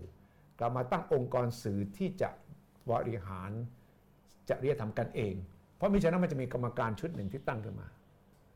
ชุดเดิมอะเขาตั้งขึ้นมา แล้วจะมีตัวแทนรัฐบาลเข้าไป4ี่ห้าคนบวกไปบวกมาเสียงข้างของรัฐบาลจะมากกว่าเสียงของสื่อครับถ้าเราไม่เข้าไปเนี่ยยากเลยเขาจะจบตัดสินไปแล้วออกมาเป็นกฎหมายแล้วเนี่ยเราสู้ข้างนอกเนี่ยจะเหนื่อยมากครับฉะนั้นนี่เป็นข้อยกเว้นที่ผมคิดว่า มันจำเป็นจะต้องทำพรุ่งนี้ครบ 4 ปีรัฐประหารครับ 22 พฤษภาคม 2557 ใช่คุณดุชัยผ่านมาหลายรัฐประหาร ผ่านมาหลายรัฐบาลเผด็จการแล้วเนี่ยใช่ การทำงานของรัฐบาลรัฐประหารรอบนี้เนี่ยเหมือนหรือต่างจากเผด็จการยุคก่อนๆยังไง ในเรื่องการแทรกแซงสื่อ ในเรื่องการเซ็นเซอร์สื่อ เห็นนวัตกรรมอะไรใหม่ๆ หรือว่ามันเป็นอีรอบเดิมหรือเป็นยังไงหรือทำไมสังคมไทยถึงไม่เรียนรู้บทเรียนจากอดีตเลยในคิดแง่ถึงเรื่องพวกนี้ยังในไงแง่สื่ออะ ครับผมเจอมาทุกรูปแบบแล้วครัปบฏิวัติทหารหลัง 6 ตุลานะครับ แล้วก็เนชั่นก็เคยถูกปิดไปเป็นเดือน และเอ่อโทรศัพท์มาขอข่าวนี้ห้ามข่าวนั้นต่างๆ นานา เราสู้มาตลอดนะครับ แล้วยังคงรักษาความเป็นสื่ออิสระได้นี่ ต้องถือว่าไม่ธรรมดานะครับ ทหารมากี่ครั้งกี่หน เราก็มีวิธีการที่จะให้ทหารรู้ว่าเสียเวลาถ้าคุณจะมากำกับให้มันเกิดตามที่คุณต้องการ เราก็ใช้วิธีการสื่อหนังสือพิมพ์สมัยที่มีการปฏิวัติทหารก็จะร่วมมือกัน เราก็จะต่อต้าน เราก็จะออกมาบางครั้งก็ออกมาเป็นบทนำบทเดียวกันเลยนะครับครับ การการรวมพลังของสื่อสิ่งพิมพ์ในยุคนั้นเนี่ยเป็นเรื่องที่น่าชื่นชมมาก เพราะว่าเราจะคุยกันแล้วจะบอกว่าเฮ้ยได้รับโทรศัพท์มาเปล่าให้เขาห้ามหรือเปล่าไปอธิบายเขาซิว่า ถ้าไม่ลงข่าวนี้เนี่ย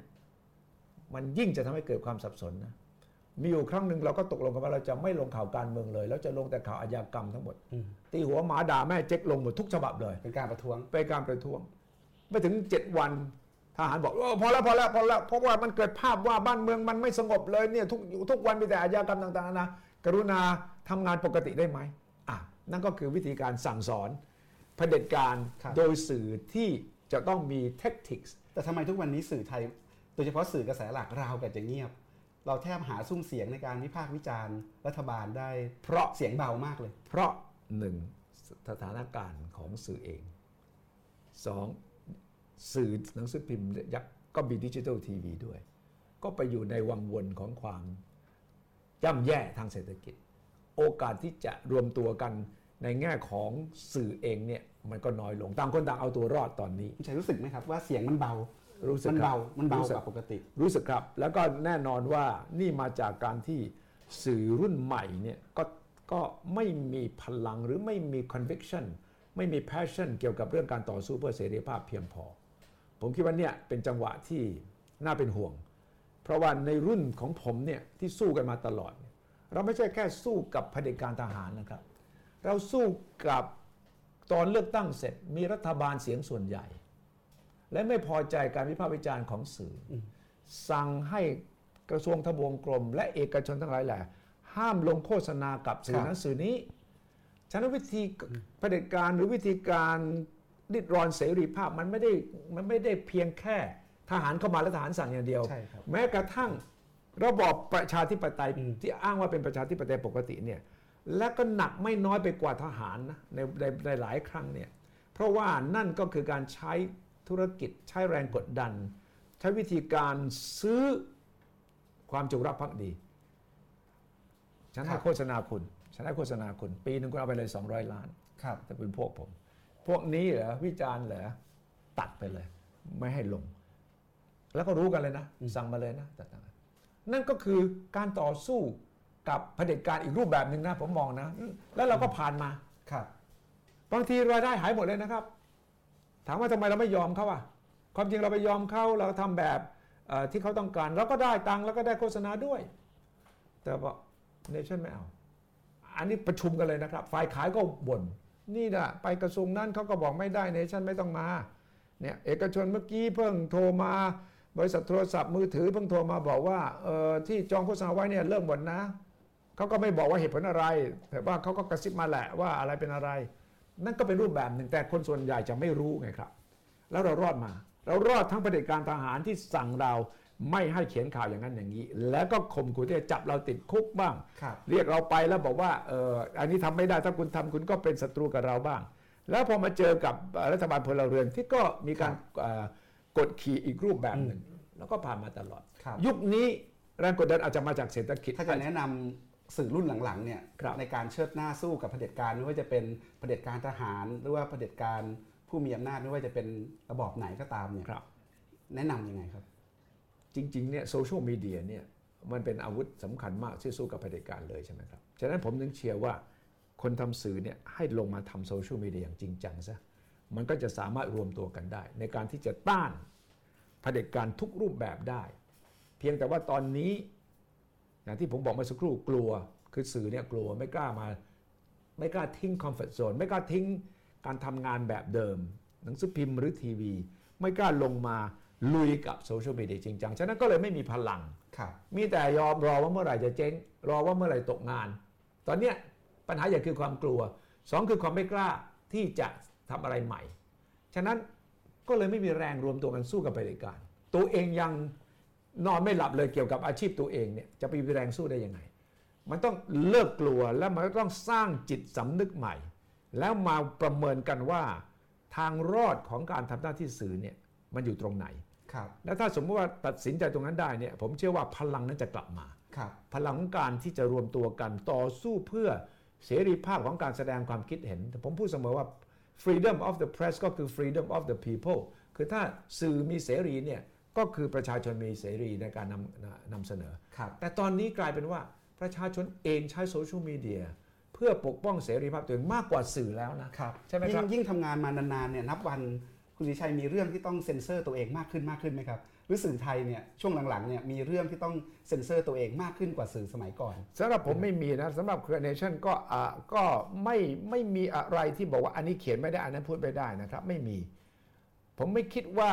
มันเป็นสิ่งที่ self censorship เนี่ยว่าอันนี้ไม่เขียนอันนั้นเขียน เพียงแต่ว่าเรามีคุณภาพพอหรือเปล่าที่จะไปเขียนเรื่องราวต่างๆ ที่คิดว่าเขาห้าม ผมเชื่อว่าวิธีการต่อสู้กับเผด็จการเนี่ยก็คือการเอาความจริง เอาเรื่องหลักฐานมีชัดเจนออกไป แล้วส่วนใหญ่นะครับที่ผ่านมาประสบการณ์ของผมเนี่ยถ้าคุณมีหลักฐานจริง ๆ แล้วคุณนำเสนออย่างกล้าหาญแล้วก็บอกเลยว่า นี่คือสมมติปัญหาคอร์รัปชัน ปัญหาเรื่องที่ความชั่วร้ายที่เกิดขึ้น ในบ้านเมืองเนี่ยยันกันจริง ๆ นะครับ สู้ได้ครับที่ผ่านมามันมีแต่เสียงซุบซิบครับมีแต่วิธีการประชดประชัน มีแต่วิธีการล้อเลียน ซึ่งมันไม่ใช่อาวุธแรงพอ อาวุธจริงมันต้องเป็นความจริงเท่าครันั้บ นเองที่ทำทำให้ได้ ครับพรุ่งนี้ครบรอบ 4 ปีรัฐประหารอย่างที่ครับบอกนะครับ คุณสิชัยสัมภาษณ์นักการเมืองมาเยอะแยะมากนะครับ ครับผ่านรัฐบาลมา ยาวนานครับมองมองการเมืองไทยยังไงครับ วันนี้เป็นผู้ถูกสัมภาษณ์บ้างใช่ก็เลยอยากใช่ชวนคุณสิชัยมาครับมาวิเคราะห์การเมืองไทยหน่อยครับว่า เราอยู่กับคอสชมา 4 ปีครับทางไปต่อข้างหน้าของการเมืองไทยมันอยู่ตรงไหน อะไรคือปมเงื่อนสำคัญในปัจจุบันที่ต้องข้ามพ้นไปให้ได้ผมให้รไม่อยากเมืงไทคิดในกรอบเดิมลัเพราะคิดในกรอบเดิมคือว่าเป็นยังไงเอ่อปฏิวัติครบมันอย่างแล้วจะทำไงถ้าเลือกตั้งใหม่จะมีเอ่อพรรคเดิมมาหรือเปล่า จะมีกลุ่มไหนกันนายทหารถ้าจะอยู่ต่อมีพรรคสนับสนุนจะเป็นยังไง ผมอยากจะเห็นความเปลี่ยนแปลงครั้งใหญ่ครั้งสำคัญของการเมืองในการเลือกตั้งที่จะมีขึ้นถ้ามีขึ้นเนี่ยหรือแม้กระทั่งไม่มีขึ้นเนี่ยจะต้องตั้งความหวังว่ามันจะต้องมีสึนามิทางการเมือง ถ้ามันเกิดขึ้นในมาเลเซียได้ทำไมเกิดขึ้นในไทยไม่แปลว่ายังไงครับสึนามิทางการเมือง หมายถึงว่าต้องให้คนรุ่นใหม่เข้ามาการเมืองอย่างจริงจัง อาจจะไม่ถึงกับร้อยเปอร์เซ็นต์อาจจะไม่ถึงกับขั้น ปฏิวัติครั้งใหญ่ของการเมืองไทย แต่ผมเชื่อว่าถ้าเข้ามาสัก 30% 40%เนี่ยมันพลิกโฉมได้เลยนะครับ เราเลิกพูดถึงการเมืองแบบเดิม แล้วเลิกวิพากษ์วิจารณ์นักการเมืองเพราะเอ่ยชื่อนักการเมืองก็มีชื่อเก่าๆมาอีกแล้วนะครับ คนนี้ครบ80 คนนั้นก็ไปไหว้ใครมาใครไม่มา คนนี้เป็นพวกไหนกลุ่มไหน และแม้กระทั่งที่ข่าวใหญ่โตว่าเนี่ยพลเอกประยุทธ์ไปจีบพักเล็ก ๆ ไปดูดเดือนต่างๆนานาผมคิดว่ามันไม่มีความหมายเลยนะ ถ้าสมมติว่ามันมีกระแสของการเมืองคนรุ่นใหม่มาเนี่ย สิ่งเหล่านั้นเนี่ยมันจะหายไปเลย โดยธรรมชาติ แต่เรายังวนอยู่นี่แหละ เห็นเห็นเขาลางของสึนามิบ้างไหมครับ ผมเห็น หลายคนอาจจะมองไม่เห็น แต่ผมบอกเลยผเห็นมเห็จะนจากไหนครับคุณวิชัยเห็นบ้งไหมจากปรากฏการณ์ของพรรคการเมืองคนรุ่นใหม่ที่ค่อนข้างจะเป็นระบบในทางความคิด มีข้อเสนอแนวความคิดที่ผมเชื่อว่าได้เวลาแล้วล่ะที่ไทยจะต้องเปลี่ยน และถ้าหากสามารถจับมือกับนักการเมือง ไม่จำเป็นต้องเป็นนักการเมืองอาวุโสนะครับ แต่ว่าเป็น จะเป็นนักธุรกิจก็ได้ จะเป็นนักวิชาการก็ได้ ที่มีประสบการณ์ ที่มีความมุ่งมั่น แล้วก็จับมือกันกับนักการเมืองรุ่นใหม่ที่อาสามาแล้วประกาศตัวชัดเจนแล้วเนี่ยรวมพลังกันได้ และโซเชียลมีเดียโซเชียลมีเดียจะเป็นพลังของสร้างความเปลี่ยนแปลงครั้งนี้ได้ ผมเชื่อเลยครับ ถ้ามีการรวมตัวกันนะครับ ว่าเราต้องการ agenda สำหรับประเทศ สมมติเราบอกว่าต่อไปนี้เนี่ย people's agenda นะครับ ไม่ต้องไปถามนักการเมืองแล้วครับ ประชาชนเองผ่านโซเชียลมีเดียเราสามารถเขียน people's agenda ได้ไหมครับว่าประชาชนต้องการ 1 2 3 4 5 6 7 8 9 10 แล้วไปถามนักการเมืองที่เลือกตั้งว่า คุณมีนโยบายต่อ 10 ข้อนี้อย่างไร เราต้องพลิกกลับไม่ใช่ไปถามนักการเมืองสัมภาษณ์เขาแล้วก็คุณคิดยังไง เราต้องบอกว่าประชาชนต้องการอย่างนี้ เรารู้ได้ไงประชาชนต้องการอย่างนี้ เรามีโซเชียลมีเดียเรามีสื่อออนไลน์ทั้งหลายแหละที่สามารถสำรวจพบปะประชาชน อย่างผมไปทำทีวีผมไปพูดคุยกับชาวบ้าน ผมก็สามารถรวบรวมได้ว่า ชาวบ้านเขาต้องการอย่างไร ผมก็จะมาลิสต์ให้ สื่อออนไลน์ใหม่ ๆ ก็มีศักยภาพที่จะทำฉะนั้นถ้าสามารถรวมให้เกิด people's agenda ที่คนต้องการความเปลี่ยนแปลงอย่างไรบ้าง ให้พรรคการเมืองตอบโจทย์ตามนี้ว่า คนทำอย่างไร ผมว่าการเลือกตั้งครั้งหน้าเนี่ยถ้าความฝันผู้เป็นจริงเนี่ยมันสามารถพลิกได้เลย และมันสามารถที่จะทำให้ คำว่ารัฐประหารนี่กลายเป็นอดีตได้จริง ๆ แต่ไม่ใช่พูดเฉยๆนะ ต้องทำผมเห็นนะ และผมผมยังบอกกล่าวกับคนทั้งหลายเลยว่า ผมอาจจะผิด แต่ผมคิดว่าผมเชื่อว่ามันมีเข้าลางสัญญาณ ที่จะทำให้ความเปลี่ยนแปลงครั้งนี้เนี่ยมันมาจากคนรุ่นใหม่จริง ๆ แล้วมันเกิดขึ้นได้ เพราะว่ามันเริ่มมีพักการเมืองรุ่นใหม่ที่ที่แสดงจุดยืนแล้วนี่ และที่กล้าที่จะออกมาพูดว่าครับ ต้องเปลี่ยนตรงนี้ต้องเปลี่ยนตรงนั้นรัฐธรรมนูญต้องแก้คอสชกุมอำนาจมา 4 ปีมีรัฐธรรมนูญมีแผนยุทธศาสตร์ชาติที่กำหนดกฎเกณฑ์ไว้เรียบร้อยแล้วว่ารัฐบาลหลังเลือกตั้งเข้ามาต้องทำอะไรบ้างมัดมือมัดเท้าไว้เรียบร้อยต่างๆพวกนี้ครับคุณวิชัยมองเห็นว่าพลังใหม่ ๆ เหล่านี้มันจะมันจะซัดคนรุ่นเก่าซัดทหารกับกรมกรองซัดกลับไปได้ไหมครับ ได้ 61 ปีอัมโนยังเปลี่ยนเลย ใครจะเชื่อ ก่อนเลือกตั้งวันเดียว ผมถามคนในมาเลเซีย แม้กระทั่งพรรคฝ่ายค้านอันวาเองนะครับ แล้วก็มหาเดชเองบอก ก็คงจะได้ที่นั่งเพิ่มขึ้นมากมั้งแต่ว่ายังไงยังไงก็ต้องเป็นอัมโนอยู่ต่อแล้วเราก็ต้องสู้กันอย่างนี้เราต้องเป็นฝ่ายค้านต่างๆ ไอ้กระแสกระแสความต้องการเปลี่ยนแปลงเนี่ยที่มาเลเซียผมว่าไม่ต่างกันนะก็คือคนรุ่นใหม่นะและนั่นคือคนมาเลด้วยนะที่โหวตให้ฝ่ายค้านครับฉะนั้นทำไมเราไม่คิดว่าคนไทยรุ่นใหม่ 7 ล้านคนนะที่จะมีสิทธิ์ครั้งแรก กับชนชั้นกลางเนี่ย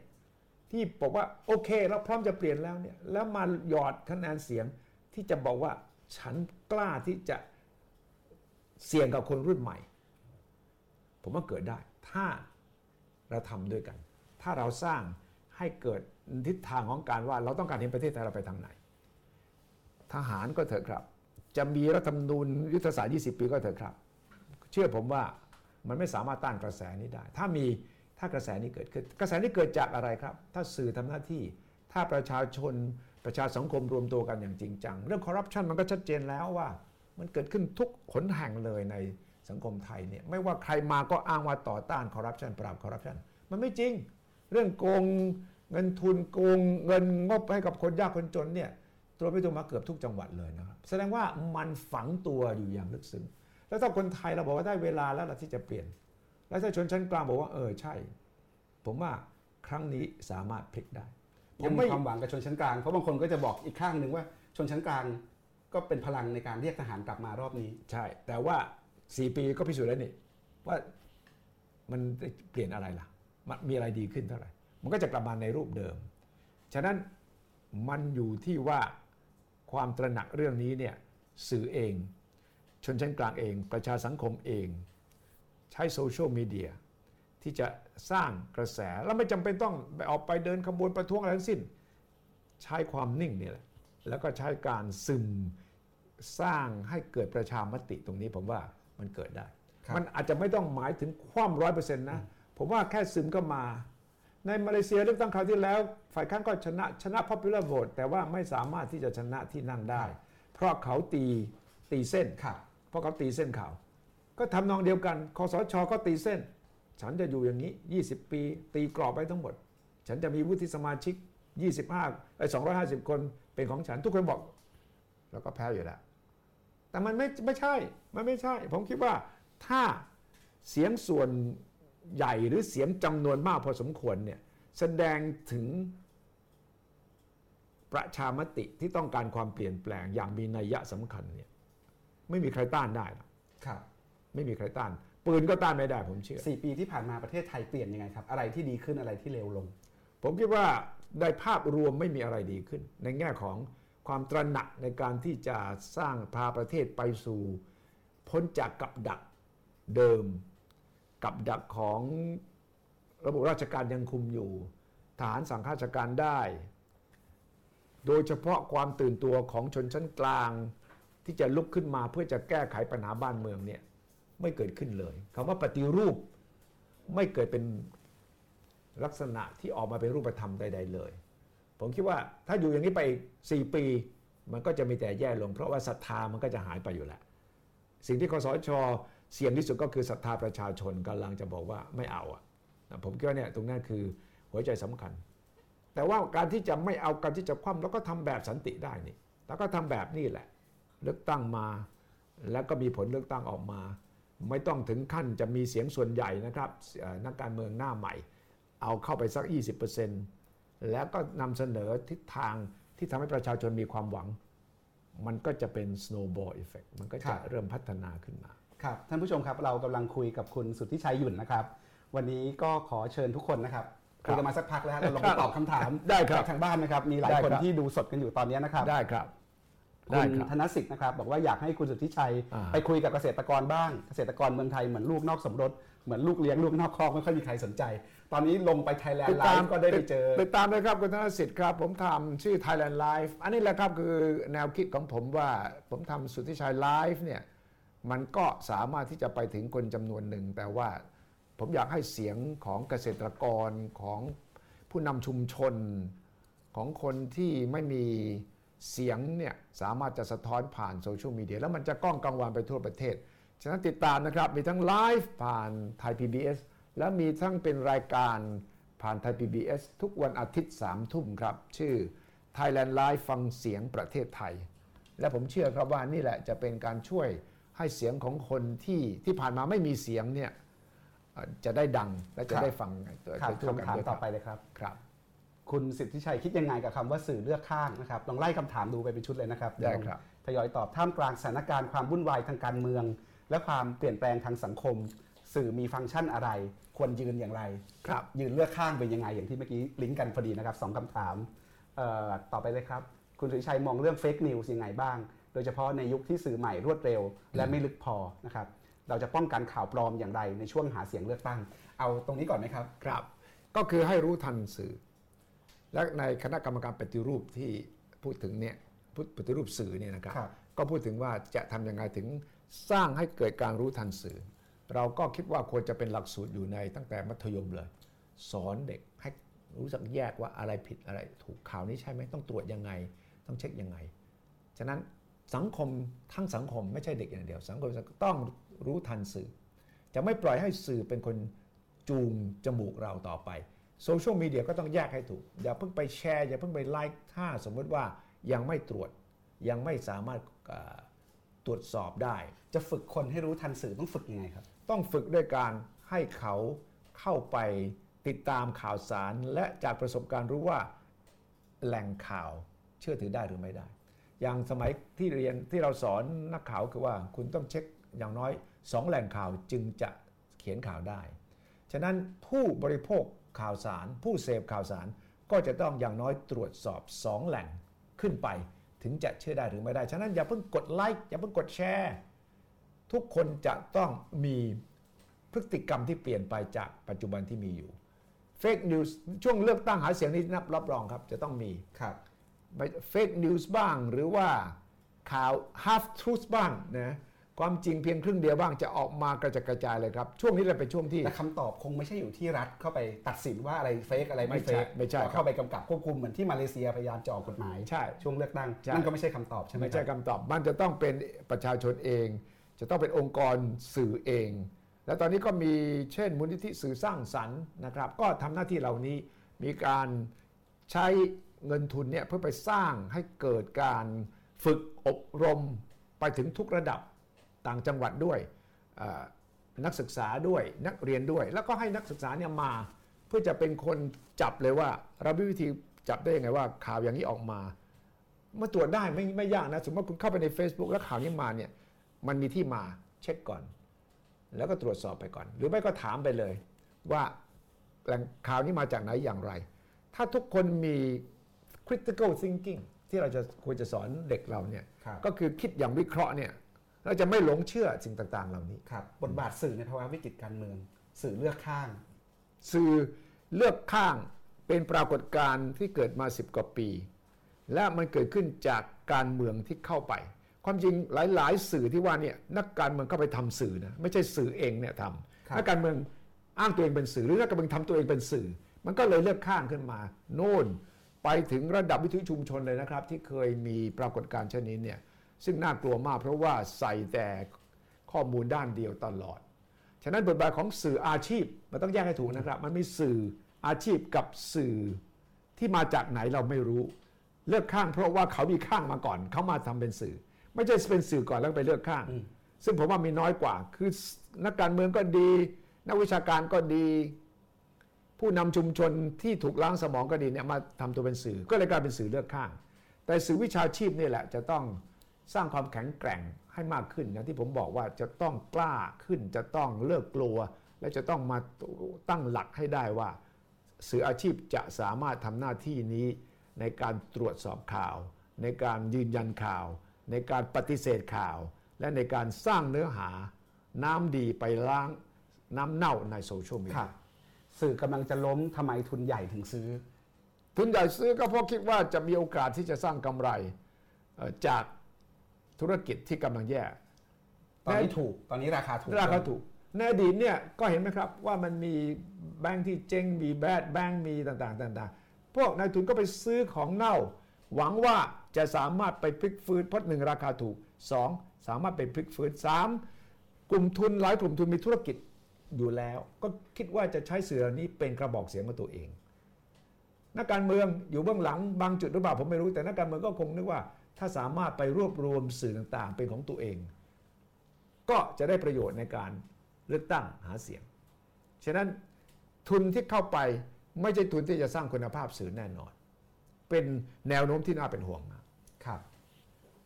คำถามต่อไปนะครับ คุณสุทธิชัยคิดอย่างไรกับการเซ็นเซอร์สื่อนะครับคำถามต่อไป คุณสุทธิชัยอ่านข่าวเนชั่นทุกวันนี้เปลี่ยนไปจากยุคก่อนไหม คิดเห็นอย่างไร ผมพยายามที่จะ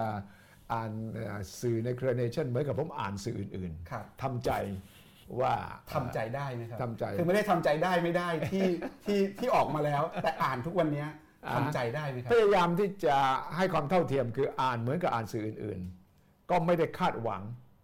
อ่ามากไปกว่าที่เอ่อคาดหวังกับสื่ออื่นฮะไม่ไม่ได้คาดหวังมากไปกว่าสื่ออื่นหมายความว่าก็ถือว่าเป็นหนึ่งในสื่อที่ผมเสพเท่านั้นเอง พยายามทำใจว่าเราไม่ได้เกี่ยว ฉะนั้นก็เลยวางใจวางใจนิ่งได้ ไม่เสียใจไม่เฮ้ยทำไมอย่างนี้ ซึ่งถ้าเป็นแต่ก่อนก็อาจจะคิดครับเอ๊ะทำไมข่าวนี้เล่นอย่างนี้ทำไมข่าวนั้นไม่เล่น ทีนี้ตอนนี้ทำใจเพราะเข้าใจ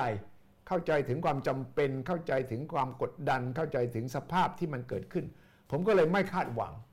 มากไปกว่าสื่ออื่น ๆ ถือว่าเป็นหนึ่งในสื่อที่มีอยู่ครับครับ เห็นอะไรบ้างครับ อ่านเนชั่นทุกวันนี้ ก็เห็นว่าเขาพยายามที่จะรักษาเอ่อแนวทางเดิมเอาไว้ แต่ว่าแน่นอนครับข่าวมันก็เปลี่ยน แล้วก็แนวทางข่าวการเมืองมันก็เปลี่ยนใน ถ้าผมอยู่ตอนโน้นกับอยู่ตอนนี้มันก็อาจจะไม่เหมือนกัน ก็เลยไม่รู้สึก ไม่รู้สึกผิดปกติจากที่ผมอ่านสื่ออื่น ตัวคุณสุชัยรู้สึกยังไงกับกับสื่อที่ตัวเองสร้างขึ้นมากับมือ แล้วก็วันหนึ่งต้องต้องออกมา เสียดายผิดหวังหรือว่าวางเฉย ปล่อยวางได้คือก็คงปฏิเสธไม่ได้ว่าก็มีความรู้สึกเสียดาย มีความรู้สึกผิดหวัง แต่ก็ทำใจได้เร็ว เพราะว่าเราก็เห็นแล้วว่าสื่อดั้งเดิมเนี่ยมีข้อจำกัดมากขึ้นมากขึ้น ถึงแม้เราจะอยู่ต่อไปเนี่ยเราก็คงต้องเปลี่ยนอะเราก็คงไม่สามารถจะรักษาไอ้สื่อดั้งเดิมได้เราก็ต้องเข้ามาโซเชียลมีเดียแล้วก็เราก็ไม่แน่ใจว่าถ้าเราเปลี่ยนอย่างนั้นเนี่ยคนที่อยู่จะรับได้แค่ไหน รู้สึกเป็น blessing ไหมครับ ใช่บางบางทีมองว่ามันก็เป็น blessing in disguise ก็คือว่ามันก็เป็นจังหวะพอดีนะหนึ่งแล้วก็อายุเกษียณพอดีสองสื่อดั้งเดิมมัน ถ้าเราอยู่ต่อมันก็เหนื่อยที่จะต้องระดมให้เปลี่ยนอย่างที่บอกเรือเอี้ยมจุ๊นเนี่ยไม่มีใครอยากจะลงจากเรือเอี้ยมจุ๊น ไปเรือสปีดโบ๊ทเท่าไหร่ แต่ว่าผมก็พอออกมาจังหวะ ผมก็เออผมก็ทำให้ดู ไม่ใช่ผมบอกให้คนอื่นทำนั่นเอง ผมจะลองทำดูให้เห็นว่า ลงจากเรือเอี้ยมจุ๊นไปนั่งเรือสปีดโบ๊ทเนี่ยทางรอดมันสูงกว่าเยอะ มันอาจจะเล็กกว่าแต่มันปราดเปรียวกว่า มันคล่องตัวกว่า แล้วถ้ามีคนลงมาในสปีดโบ๊ทเยอะๆ เราไปเจอกันข้างหน้า เราอาจจะรอดก็ได้ครับครับ คุณสุริชัยตั้งใจจะเขียนหนังสือเล่มหนึ่งเกี่ยวกับ Nation Group คุณสุริชัยจะตั้งชื่อหนังสือเล่มนั้นว่ายังไงครับ คุณปิยวันนะครับ คนบ้าข่าวภาคพิสดาร คนบ้าข่าวนี่เคยเป็นหนังสือที่คุณชัยเขียนมาแล้ว ใช่ใช่ใช่อ่าฮะแล้วพิสดารขึ้นกว่าเล่มแรกยังไงพิสดารขึ้นกว่าเยอะเพราะมันมีแง่มุมมันมีประสบการณ์ที่เอ่อแปลกแตกต่างไปจากคนบ้าข่าวเล่มแรกเยอะ คนบ้าข่าวเล่มแรกผมเขียนถึงประวัติชีวิตผมความรู้สึกผมตั้งแต่ต้น จนกระทั่งถึงขณะนั้นก็ประมาณเกือบ 10กว่าปีแล้ว แต่หลังจากนั้นมาจนถึงวันนี้เนี่ยโอ้โหมันมีสีสันเยอะเลยครับ จะเขียนไหมครับ ก็กำลังเขียนอยู่กำลังเขียนกำลังอยู่หาเวลาลังหาเวลาเขียนอยู่เพราะว่ามันมีงานเยอะพอสมควรครับครับ ถ้าไม่ได้พิมพ์กับเนชั่นมาพิมพ์ด้วยกันนี่ครับได้เลยครับ ได้เลยครับ ได้เลยครับ ในในต่างประเทศกำลังเป็นที่ถกเถียงกันมากในการกำกับดูแล Facebook หรือโซเชียลมีเดียแบบอื่น ๆ ในฐานะคนที่ใช้พลังของโซเชียลมีเดียคิดว่าแพลตฟอร์มพวกเนี้ยอย่าง Facebook เนี่ยครับควรถูกกำกับดูแลหรือถูกควบคุมไหมคือผมคิดว่า ที่เราพูดถึงเรื่อง privacy เนี่ยที่เราไป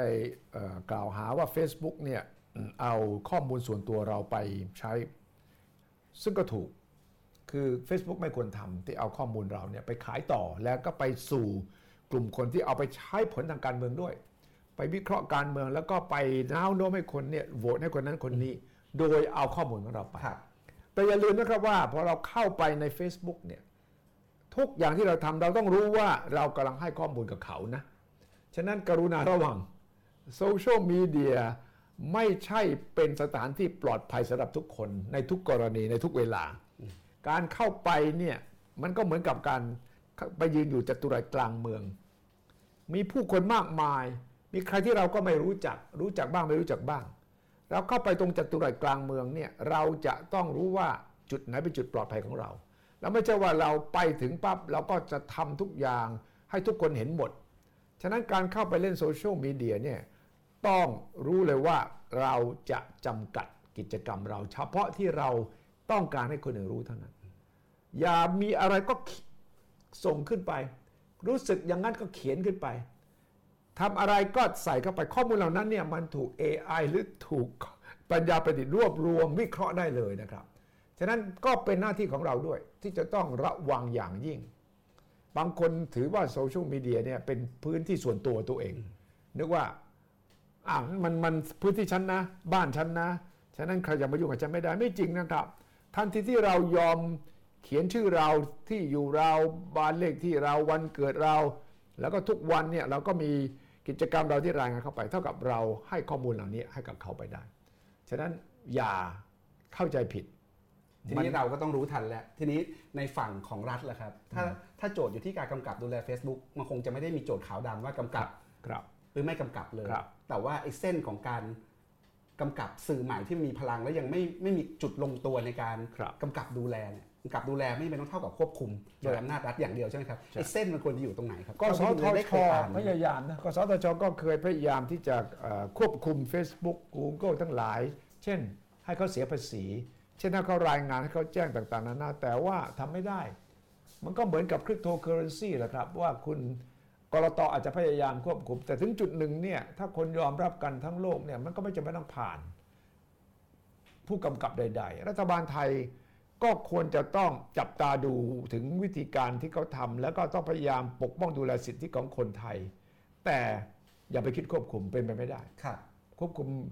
เช่นไปปิดเพจนั้นปิดเพจนี้เนี่ยมันเป็นไปไม่ได้ เพราะก็ก็หลุดไปที่อื่นได้ แล้วก็ก็สามารถ หาทางออกต่างๆ นานาได้ ฉะนั้นถ้ามีข้อมูลข่าวสารที่เห็นว่าไม่ถูกไม่เหมาะสม ทางเดียวก็คือว่ารัฐบาลไทยหรือว่าเอกชนไทย ต้องมีข้อมูลเข้าไป แย้งสู้กัน เอาข้อมูลของเราเข้าไปเพื่อแย้งกันแล้วโซเชียลมีเดียคนฟังนะครับ มีใครออกบางข่าวอย่างหนึ่งพอเจ้าตัวออกมาแก้ข่าวออกมา แย้งว่าไม่จริงเนี่ยคนก็ฟังคนก็ดู ฉะนั้น สู้กันด้วยปัญญา อย่าสู้กันด้วยการคิดว่าใช้กำลังควบคุมเขาได้ มันเป็นไปไม่ได้ ครับ คิดยังไงกับการที่สื่อเซ็นเซอร์ตัวเอง สื่อเซนเซอร์ตัวเองนี่เป็นเรื่องของประวัติศาสตร์ชาตินานตั้งแต่มีตัวหนังสือเขียนนี่ก็คือการเซ็นเซนเซอร์ตัวเองมันมีสองอย่างหนึ่งก็คือเราจะไม่รายงานในสิ่งที่เราคิดว่าเอ่อมันจะสร้างปัญหาให้กับตัวเราเองหรือคนอื่น เซลฟ์เซนเซอร์ชิพความหมายอีกความหมายหนึ่งก็คือ การที่สื่อกลัวไม่กล้ารายงานหรือเขียนวิจารณ์ ในสิ่งที่ตัวเองรู้ว่าเกิดขึ้นจริง เรื่องนี้ก็เป็นเรื่องของทุกคนที่ทำสื่อ ที่จะต้องใช้ความใช้วิจารณญาณตัวเองว่าทำไมเราถึงกลัวทำไมเราถึงไม่กล้ารายงานเหล่านี้โดยเฉพาะสื่ออาชีพนะครับ self censorship นี่ประเมินยากมากเพราะเราไม่รู้ว่าเขาไม่รายงานหรือจงใจไม่รายงาน บางทีเขาไม่รายงานด้วยเหตุผลอะไร หรือว่าเขาจงใจที่จะไม่รายงานเพื่อประโยชน์อะไรด้วยครับนะครับ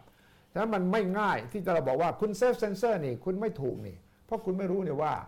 เขาเนี่ยตัดสินใจเรื่องนั้นด้วยเหตุผลอะไร แล้วมันก็จะไม่มีการดีเบต เพราะว่าถ้าคุณเซฟเซนเซอร์ชิพคุณก็จะไม่บอกว่าคุณไม่ลงข่าวอะไรใช่ไหมครับครับ ฉะนั้นก็ดูจากข่าวที่เขาลง แล้วถ้าข่าวที่เขาไม่ลงเนี่ยมันมีความสำคัญ ถึงขั้นที่ว่าคุณ omission น่ะอืมคือคุณจงใจที่จะไม่ทำหน้าที่ของคุณ อันนั้นผมว่า serious ครับหมายความว่าเราเห็นข้อเท็จจริงที่เกิดขึ้น ต่อหน้าต่อตาเรา แล้วก็เป็นความความผิดมหันต์เราตั้งใจที่จะไม่ตีพิมพ์ ไม่รายงานเนี่ยอันนั้นถือว่าเป็น self censorship ครับ ระหว่างที่คุณวิชัยพักดื่มน้ำผมอ่านครับคำถามต่อไปนะครับ คุณเชิญพิครับพัฒน์บอกว่า ทำอย่างไรถึงจะทำให้ประชาชนเชื่อมั่นในระบบประชาธิปไตย การถ่วงคันอำนาจ ระบบนิติธรรม และคุณภาพของสถาบันทางการเมือง มากกว่าตัวบุคคล มากกว่าวัฒกรรมคนดี หรือเติมไปหน่อยมากกว่าอัศวินขี่ม้าขาวครับ ผมเชื่อใน deliberative democracy ครับ democracy คือประชาธิปไตยที่มีการถกแถลงมีการพิเคราะห์ เพราะว่าเราตีความประชาธิปไตยปั๊บเนี่ยเราจะมองว่าอ๋อมันก็คือว่า เลือกตั้งเมื่อไรอย่างไร พอเลือกตั้งปั๊บเราก็จะเริ่มบ่นว่า โอ้ยนักการเมืองมาโกงกินกัน แล้วมันก็จะไปสู่วงจรเดิมว่าจะมีขี่อัศวินขี่ม้าขาวมา ผมอยากจะให้สังคมอ่าไทยโดยเฉพาะถ้าเราสามารถจะใช้สื่ออย่างเว็บไซต์ของ 101 หรือโซเชียลมีเดียเนี่ยในการสร้างชุมชนของการดีเบตครับในการถกแถลงในการตั้งประเด็น แล้วก็สอนให้เราเองเนี่ยมองให้มันรอบด้าน มองให้มันครบถ้วน ไม่จะมองแค่ด้านใดด้านหนึ่ง แล้วก็พร้อมจะฟังความเห็นที่แตกต่าง ผมว่านั่นแหละจะเป็นทางออกที่จะสร้างให้เกิดประชาธิปไตยที่ยั่งยืนแล้วก็ถาวรจริงครับคำถามต่อไปนะครับ อะไรคือสิ่งที่คุณสุทธิชัยทบทวนตัวเองแล้วคิดว่าเป็นความผิดพลาดของคุณสุทธิชัยที่ผ่านมา และอะไรคือสิ่งท้าทายที่คุณสุทธิชัยจะไม่ทำซ้ำรอยข้อผิดพลาดนั้นผิดเคยพลาดมีไหมครับ50 ปีๆผิดพลาดที่สุดคือเข้ามาในวงการนี้แหละ แล้วก็ไม่ไม่แล้วก็เลิกไม่ได้ แล้วก็ต้องจะต้องอยู่กับมันแล้วก็จะต้องพยายามที่จะช่วยให้คนทั้งเอ่อโดยเฉพาะที่อยู่วงในองค์กรเดียวกันเนี่ยที่จะให้ข้ามพ้นไอ้ปัญหาของไอ้ disruption อันนี้ ครับ เพราะว่าผมความผิดพลาดอันหนึงอาจจะเป็นว่าเพราะผมเชื่อถึงความพร้อมจะเปลี่ยนแปลงของคนในวงการนี้ แต่มันไม่ได้เป็นอย่างนั้น ผมประเมินผิด เรื่องสร้างคนเป็นไงครับ สร้างสร้างคนผมคิดว่าผมพอใจนะครับ ว่าให้โอกาสทุกคนเนี่ยที่เอาศักยภาพตัวเอง ผมดีใจที่มีคนบอกผมว่า ผมดู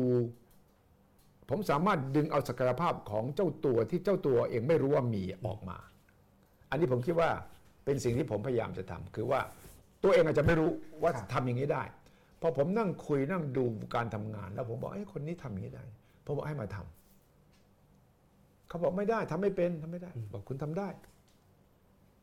รู้ได้ไงทำไม่ได้ ผมบอกว่า ผมศึกษาจากวิธีการทำงานคุณน่ะคุณทำได้ ถ้าคุณพร้อมจะฝึกอย่างนั้นอย่างนี้ แล้ว70-80%ได้นะครับ ครับ ภูมิใจอะไรที่สุดในในการทำงาน50กว่าปีที่ผ่านมาในแวดวงสื่อ ภูมิใจว่าผมสามารถจะบอกได้ว่าได้สร้างองค์กรสื่อที่มีจริยธรรม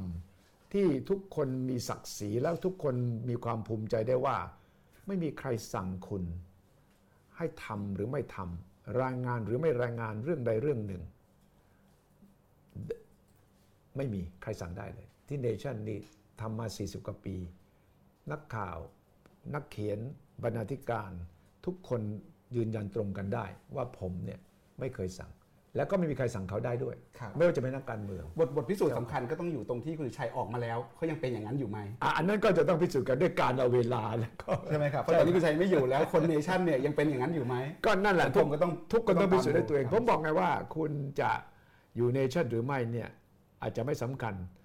ที่หน้าผากคุณเนี่ยมันจะมีตัว N อยู่ผมบอกครับหมายความว่า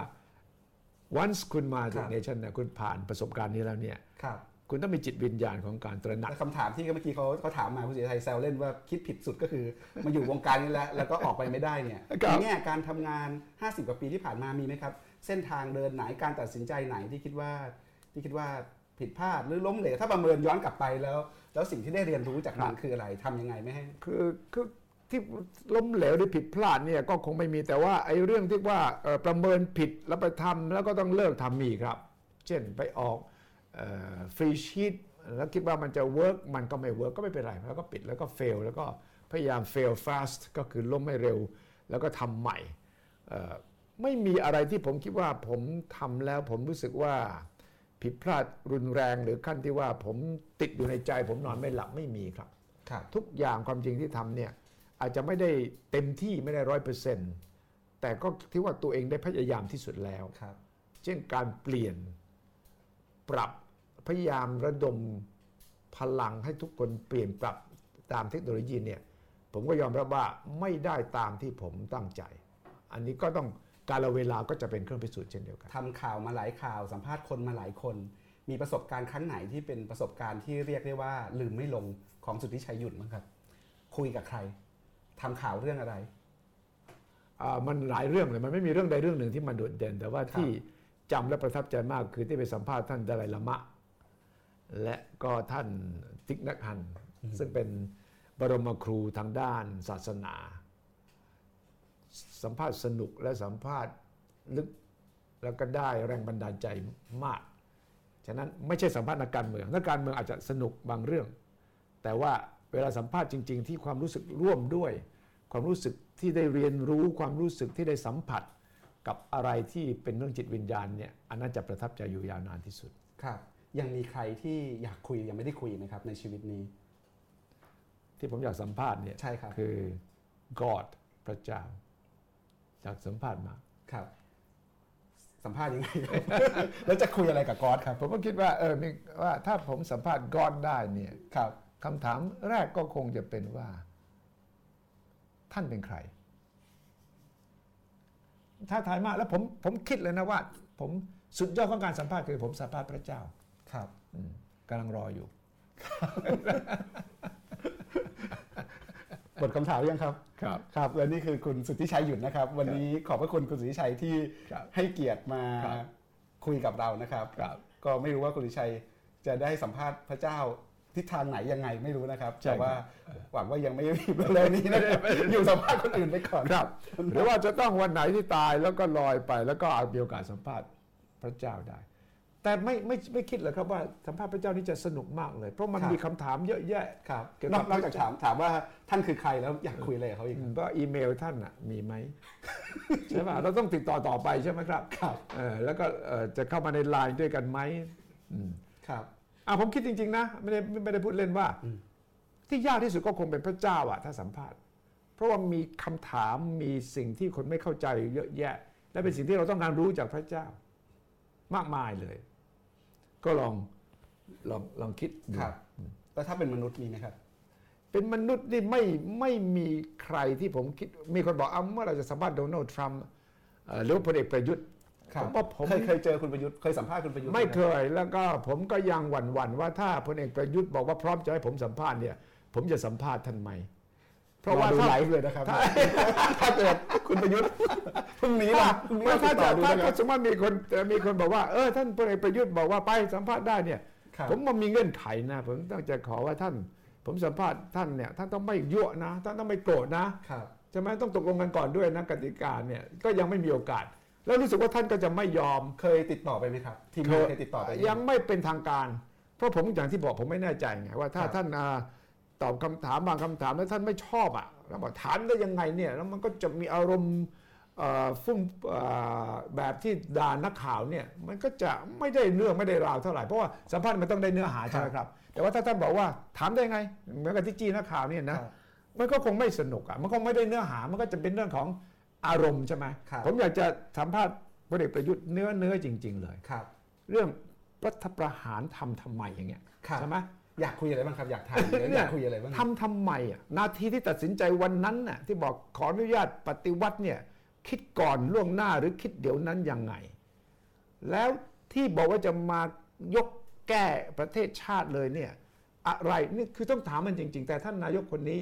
จะไม่ใจเย็นพอที่จะตอบคำถามเหล่านี้ผมเชื่ออย่างนั้นนะครับแต่ว่าถ้าท่านบอกว่าโอเค จะตอบอย่างนิ่งอย่างใจเย็น และจะตอบคำถามจริงๆเนี่ยผมว่าสนุกนะครับสนุกนะ แต่ว่าผมไม่แน่ใจไง ฉะนั้นผมมีเงื่อนไขแล้วนะ กรณีนี้ไม่ใช่ท่านมีเงื่อนไขนี่ประกาศผ่านรายการเลยนะครับ ถ้าคุณถ้าพลเอกประยุทธ์ดูอยู่นะครับ หรือว่าทีมงานดูอยู่นะครับว่าวันนี้จะจัดอะไรกันคุยอะไรกันใช่ก็ใช่ก็คุณสุทธิชัยเรื่องอยากที่บสัอกมภาษณ์นะครับ แล้วที่ไม่บอกใช่ว่าเนี่แค่ยคุณสุทธิชัยอยากสัมภาษณ์นะครับ วันวันก็อยากสัมภาษณ์เหมือนใช่ไหมกันนะครับเออก็อยากเราสัมภาเราษณ์เราเหมืนัอดนกันมาพร้อมกันก็ได้ครับท่านมาอยู่เราสองคนช่วยกันสัมภาษณ์ก็ได้ก็แต่ว่ายินดีเรื่องนะคบจริง แต่ว่าเรื่องจริงคือมีคนมองว่าเนี่ยเออ ท่านเป็นนักทหารการปฏิวัติท่านมีอำนาจเบ็ดเสร็จเด็ดขาดน่ากลัวผมว่าไม่น่ากลัวเลยนะ แต่ว่าท่านต้องใจเย็นพอที่จะมานั่งตอบคำถาม ซึ่งเป็นคำถามที่ประชาชนอยากรู้อะแต่ว่าท่านไม่เคยใจเย็นพอไม่เหมือนปูตินนะครับท่านประธานที่ปูตินเนี่ยปีหนึ่งเนี่ยจะเปิดให้สัมภาษณ์สามสี่ชั่วโมงเลยครับเขียนเข้ามาเลยคำถามทั้งหลายแหละมีนักข่าวอยู่ แล้วก็ตอบทุกคำถาม แล้วตอบอย่างไม่ใช่อารมณ์ด้วยนะ คือทุกอย่างแต่ผมก็อยาก ผมก็เชื่อว่าท่านพลเอกประยุทธ์ก็คงวันหนึ่งก็คง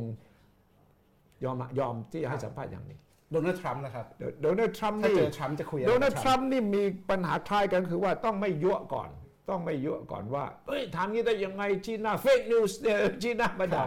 แต่ก็น่าจะน่าสนุกเพราะว่าผมผมจะมีคำถามที่โอ้โหแต่แกไม่ยอมตอบมันก็ต้องอย่างนิวยอร์กไทมส์วอชิงตันโพสต์เนี่ยไปนั่งถามแกเนี่ยแกก็จะบิดออกไปข้างนอกเลยนะแกจะไม่ตอบ เนื้อหาตรงๆ แต่ก็น่าลองนะครับน่าลองคุณสุทธิชัยเคยสัมภาษณ์ประธานาธิบดีอเมริกาบ้างไหมครับเออยังไม่เคยมีแต่อ๋อเคยแต่บุชครับบุชผมไปที่ทำเนียบขาวครับจอร์จ W. บุชครับครับ แต่ก็เป็นการสัมภาษณ์สั้นๆ ไม่มีโอกาสได้สักอย่างเป็นเรื่องเป็นราวฮิลลารีคลินตันก็มาที่นี่ก็สัมภาษณ์เป็นชั่วโมงคาร์เตอร์ครับท่านประธานาธิบดีคาร์เตอร์ก็เคยสัมภาษณ์เอ่อซึ่งก็ก็สนุกครับโอบามาโอบามายังเลยมันไม่มีโอกาสกำลัง คิดว่าถ้ามีโอกาสไปเนี่ยจะไปขอสัมภาษณ์ สนุกนะถึงแม้จะเป็นอดีตก็ตามแต่ ผมเชื่อว่าอ่าน่าสนใจอีกคนหนึ่งเบอร์นีแซนเดอร์สอืมเออสนุกมาก ผมคิดว่าเอ่อท่านอาจจะพร้อมจะตอบ เรียกว่าทุกคำถามเนี่ยมันมีการปฏิสัมพันธ์กันเนี่ยอย่างนั้นการสัมภาษณ์ที่สนุกที่สุดคือการมีปฏิสัมพันธ์กัน ที่น่ากลัวที่สุดน่าน่าหวาดหวั่นที่สุดคือถามคำตอบคำครับเคยเจอมาอันนี้เป็นฝันร้ายของนักสัมภาษณ์ทุกฝัคนนร้ายนะคฝัรับนร้ายฝันร้ายคือเคยเจอมาแล้วครับ ถามที่ yes อ่าแล้วไม่ทำแล้วอะทำแล้ว no อะแล้วไงนี่คือสิ่งที่ยากที่สุดฉะนั้นถ้าจะฝึกนักข่าวให้สัมภาษณ์เนี่ยให้ไปเจอคนอย่างนี้ครับ ได้ครับจะครับรับไว้ครับ เรียนแบบนะครับขอบพระแล้วส่งคุณครับทีมงานไปครับขอบพระคุณครับวันนี้ขอบพระคุณคุณศรีชัยมากนะครับขอบคุณมากครับวันอาจารย์วันปกครัป้อบงขอบพระคุณมากพบกับวันวันวันออนวันได้ทุกวันจันทร์สองทุ่มตรงนะครับส่วนสุดที่ชัยไลฟ์เนี่ยทุกวันทุกวันวันละสองรอบนะครับสองรอบแล้วก็มีรายการอีกเช้าครับหลายรายการทางไทย PBS นะครับก็แล้วผมติจะดตามเชิญได้อาจารย์ปกป้องไปไลฟ์กับผมด้วยครับว่างๆติดตามนะครับ ผมจะแจ้งให้ทราบล่วงหน้าครับครับ ยินดีเหมือนกันครับว่าคุณชัยอุตสาห์ให้เกียรติมานะคขอรับบพระคุณเราก็ครับเป็นทีมเย่าทีมเยือนกันครับนะครับวันนี้วันอวันวันอวันลาไปก่อนขอบพระคุณคุณสุทธิชัยสวัสดีสวัสดีครับทุกท่านที่ติดตามนะครับ สวัสดีครับ